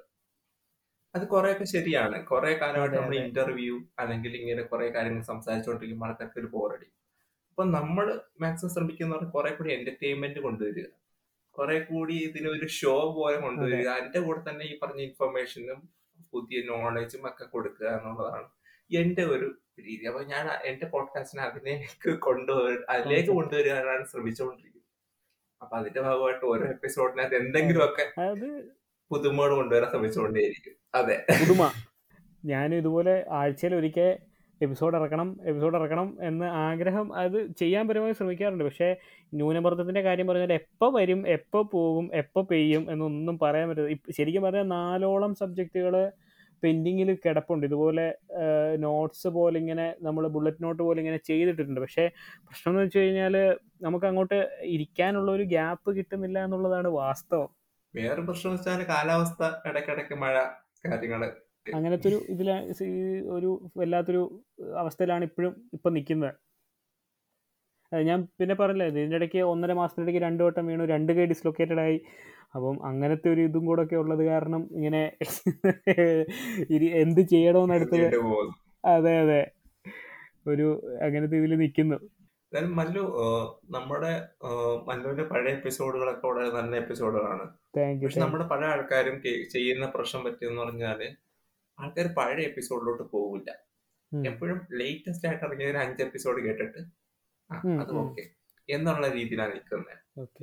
ഈ പഴയ എപ്പിസോഡുകളിൽ പോകുമ്പോൾ പലപ്പോഴും അവർക്ക് ഇഷ്ടപ്പെട്ട കുറെ കണ്ടന്റ് കിട്ടിയേക്കാം. ഇപ്പൊ ഉദാഹരണം പറയുകയാണെങ്കിൽ മല്ലു എന്റെ എപ്പിസോഡിൽ വന്നിട്ട് പോഡ്കാസ്റ്റ് വന്നിട്ട് പഴയത് തപ്പി എടുത്തപ്പോഴാണ് പൃഥ്വിരാജിന്റെ കിട്ടിയത് ആക്ച്വലി പൃഥ്വിരാജിന്റെ വന്നിട്ട് ഒരു വർഷം കഴിയും ഓക്കെ ഓക്കെ. അത് ഞാനിങ്ങനെ സ്ക്രോൾ ചെയ്ത് പോയപ്പം പൃഥ്വിരാജ് അപ്പം പൃഥ്വിരാജ് എന്ന് പറയുന്നത് നമുക്കും ഇഷ്ടമുള്ളതാണ്. അപ്പം എന്താണ് വിവേക് ഇതിനെപ്പറ്റി പറയുന്നത് എന്നുള്ളൊരു ക്യൂരിയോസിറ്റി ഉണ്ടായിരുന്നു. അപ്പം അങ്ങനെ കേട്ടതാന്ന് തോന്നുന്നു. അതെ. ഞാൻ എപ്പോഴും പറയുന്ന ഈ കുറെ കേൾക്കുന്നവരോട് പറയുന്ന ഒരു കാര്യമാണ്. കാരണം എപ്പോഴും പുറകോട്ട് പോയി നോക്കുക. കാരണം എവിടെയെങ്കിലും നിങ്ങൾക്ക് സ്ട്രൈക്ക് ആവുന്ന എപ്പിസോഡ് കിടപ്പുണ്ടാവും. ഓക്കെ. അല്ല ഞാൻ യൂഷ്വലി മറ്റേ ഇപ്പം കയ്യിലെ അവനാഴി എന്ന് പറയുന്ന പഴയ എപ്പിസോഡുകൾ മാത്രമേ ഉള്ളൂ. അപ്പോൾ അതെടുത്ത് ഇടയ്ക്ക് ഇങ്ങനെ ഇൻസ്റ്റാഗ്രാമിൽ സ്റ്റോറി ആക്കി ഇങ്ങനെ ഇടും. ചെയ്തിട്ടുണ്ട് കേട്ടോ. ഞാൻ പോയിട്ടില്ല. ജീവനോടുണ്ട്. വരും. ഉടനെ വരും എന്നുള്ള രീതിയിൽ കാണിക്കാൻ വേണ്ടി. അത് പ്രശ്നമില്ല മറ്റു ആക്ച്വലി നമ്മൾ സ്ഥിരമായിട്ട് ചെയ് കൊടുത്തോണ്ടിരിക്കുന്നതിന്റെ പ്രശ്നം വെച്ചാൽ ഇപ്പൊ ഞാൻ സ്ഥിരമായിട്ട് ചെയ്യുമ്പോൾ ഒരുപാട് ബുദ്ധിമുട്ടിയിട്ടാണ് സ്ഥിരമായിട്ട് എപ്പിസോഡ് ചെയ്യുന്നത്. ഇപ്പൊ ആഴ്ച- മാസത്തിൽ രണ്ട് എപ്പിസോഡ് എന്ന് പറയുന്നത് തന്നെ. ബുദ്ധിമുട്ടാണ്. ഇപ്പൊ ഓഗസ്റ്റ് മാസത്തോടു കൂടി ഞാൻ ആ പരിപാടി നിർത്തി. ആയി- മൊത്തം ഇറക്കുന്ന പരിപാടി നിർത്തി. ഇപ്പൊ വീണ്ടും രണ്ട് താങ്ങൂല. താങ്ങൂലെന്ന് അപ്പോ ഏഹ്, ഞാനൊക്കെ വന്ന സമയത്ത് ഇപ്പൊ മല്ലുവിനെ അറിയായിരിക്കും. മല്ലു പഴയ നമ്മൾ ആദ്യം പോഡ്കാസ്റ്റ് കേട്ടോണ്ടിരുന്ന സമയത്ത് ഇപ്പൊ രണ്ടായിരത്തി ഇരുപത് അല്ലെങ്കിൽ ഇരുപത് തുടക്കത്തിൽ തുടക്കം വരെ നമ്മുടെ പോഡ്കാസ്റ്റ് എന്ന് പറയുന്നത് ഈ മലയാളത്തിലുള്ളവരെന്ന് പറയുന്നത് വല്ലപ്പോഴും അവർക്ക് തോന്നുമ്പോഴേ ഇടുന്നത് ഒരു ഡേറ്റ് ഇല്ല സമയമില്ല ഇപ്പൊ ഞാൻ കേട്ടോണ്ടിരിക്കുന്ന പോഡ്കാസ്റ്റ് പലപ്പോഴും ഞാൻ പോയിട്ട് നോക്കും വന്നിട്ടുണ്ടോ. അപ്പൊ നമ്മൾ എപ്പോഴും പോയി നോക്കണം. എപ്പോ വരും അറിയില്ല. അതിന്റെ കണക്ക് ഇന്ന് ഇന്ന് നമുക്ക് ഇഷ്ടം ഇഷ്ടംപോലെ പോഡ്കാസ്റ്റ് പ്ലാറ്റ്ഫോംസ് ഉണ്ട്. അന്ന് ലിമിറ്റഡ് ആണ്. ഇത്രയും സപ്പോർട്ട് ഇല്ല. ഒരു ഒരു എപ്പിസോഡ്. വന്നു കഴിഞ്ഞാൽ ഇന്ന് അലേർട്ട് വരും. അന്ന് അലേർട്ട് ഒന്നും വരത്തില്ല. പോയി നോക്കണം. പിന്നെ. ഇതിന് ഏറ്റവും സന്തോഷം നിന്നൊരു കാര്യം കൂടെ ഉണ്ട്. കേക്കടോ? ഈ പറഞ്ഞ കേക്കടോ ഒക്കെ കേട്ടിട്ടാണ് ഞാൻ വന്നത്. അതേ കേക്കടോ എന്റെ ഒരു എപ്പിസോഡ് കൊള്ളാം എന്നൊരു അഭിപ്രായം പറഞ്ഞു. അത് സൈക്കിൾ എന്ന എപ്പിസോഡ്. പുള്ളി കേട്ടിട്ട് പറഞ്ഞു നന്നായിട്ടുണ്ടെന്ന് പറഞ്ഞു. കേക്കടോ ഒരു എപ്പിസോഡ് കേൾക്കുക എന്ന് പറയുന്നത് തന്നെ വലിയ കാര്യമാണ്. നന്നായിട്ടുണ്ടെന്ന് പുള്ളി പറഞ്ഞത് എന്നെ സംബന്ധിച്ചോളം വലിയൊരു കാര്യമാണ്. കാരണം പുള്ളിനെയൊക്കെ കണ്ടിട്ടാണ് അതെ ഇതിലേക്ക് ഇറങ്ങിയത്. Okay okay. ശരിക്കും അത് ഭയങ്കര ഒരു ഇമ്പ്രഷൻ കേട്ടോ. കാരണം ആ- നമ്മളെ അറിയാത്ത അല്ലാന്നുണ്ടെങ്കിൽ നമ്മളെ മാനിക്കുന്ന ആരെങ്കിലും വന്നിട്ട് ഇത് കൊള്ളാം ഇത് ശരിക്കും ഇത് ഇങ്ങനത്തെ ഇനിയും ചെയ്യുമെന്ന് പറയുമ്പോൾ നമുക്ക് കിട്ടുന്ന ഒരു കിക്ക് ഭയങ്കരമാണ് കേട്ടോ. അതെ തീർച്ചയായും.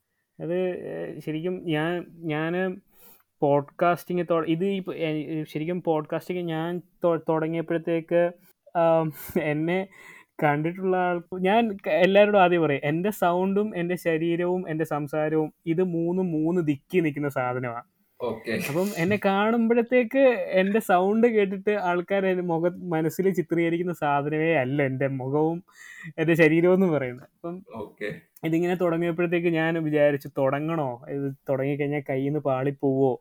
വേണോ? വേണ്ടേ അവസാനം ഞാനതങ്ങ് പെട്ടെന്ന് ഒരു ദിവസം ഇങ്ങനെ എടുത്ത് ചാടുമായിരുന്നു ആദ്യത്തെ എപ്പിസോഡിനകത്ത് ഞാൻ ആദ്യം തന്നെ പറയുന്നുണ്ട് പോഡ്കാസ്റ്റിങ് എളുപ്പമുള്ള പരിപാടിയല്ല കേട്ടോ.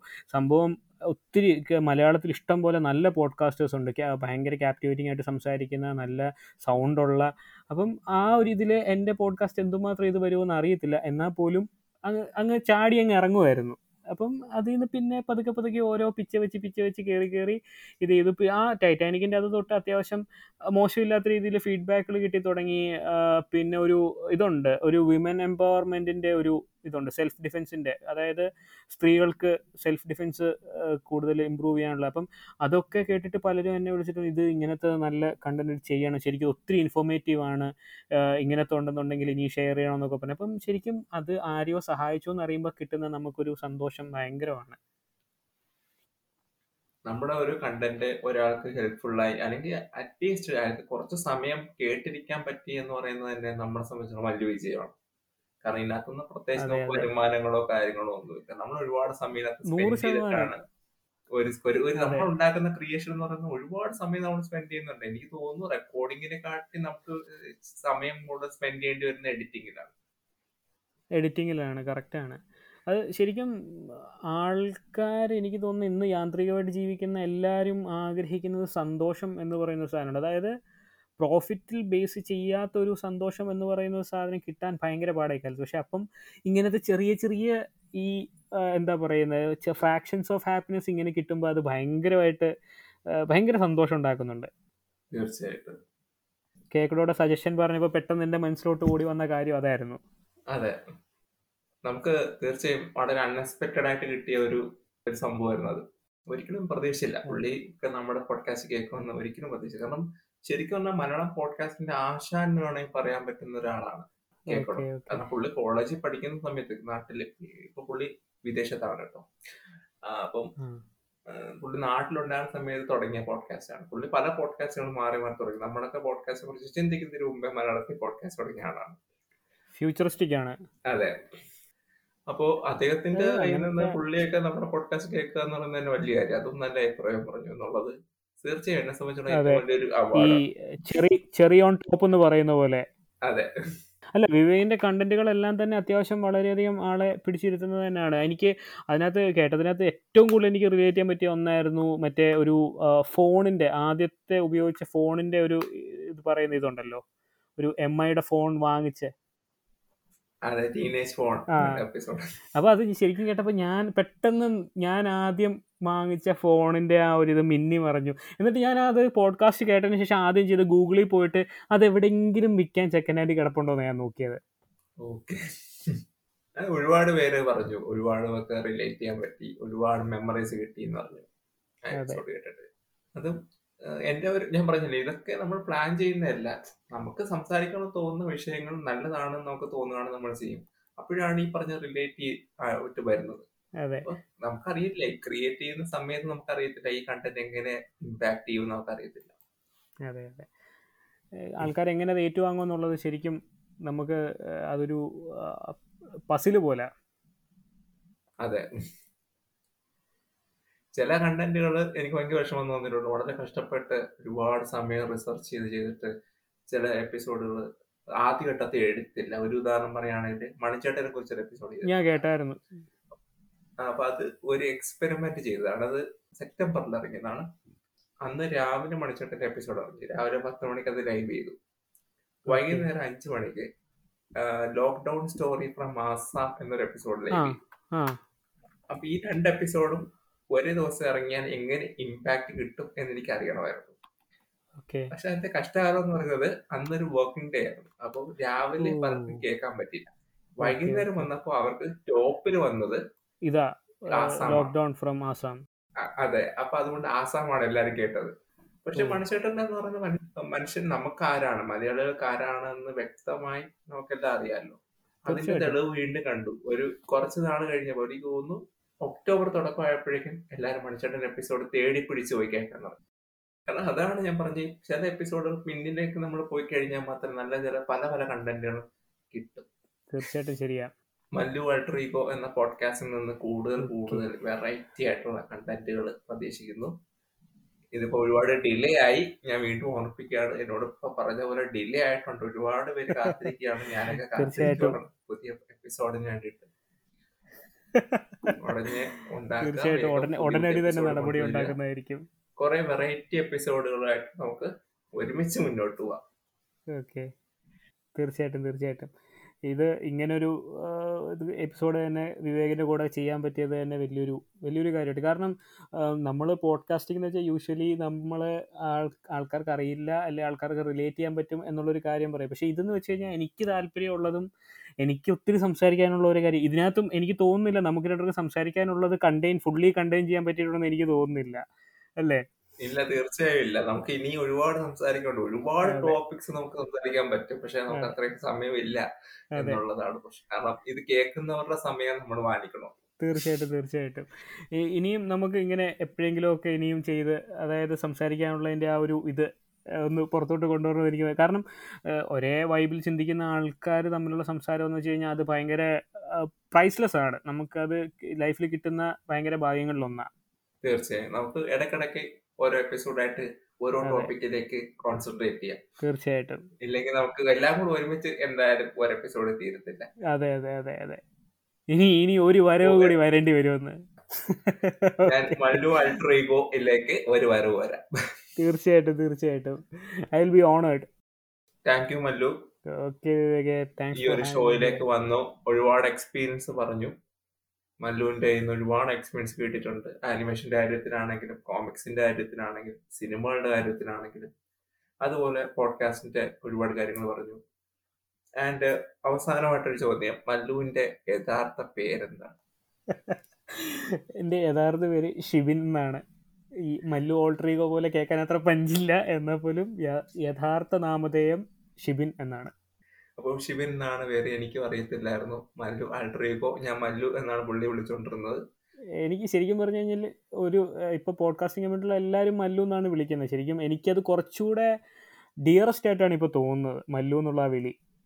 അപ്പോൾ എനിവേ മല്ലു എല്ലാ ആശംസകളും. പുതിയ ഒരുപാട് എപ്പിസോഡുകൾ. പ്രതീക്ഷിക്കുന്നു. താങ്ക് യു വീണ്ടും കാണാം.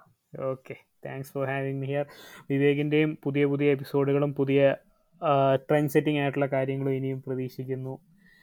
അതുകൊണ്ട് thank again thanks for having me here അടുത്ത ഇതിൽ കാണുന്നത് വരെ വീണ്ടും. C U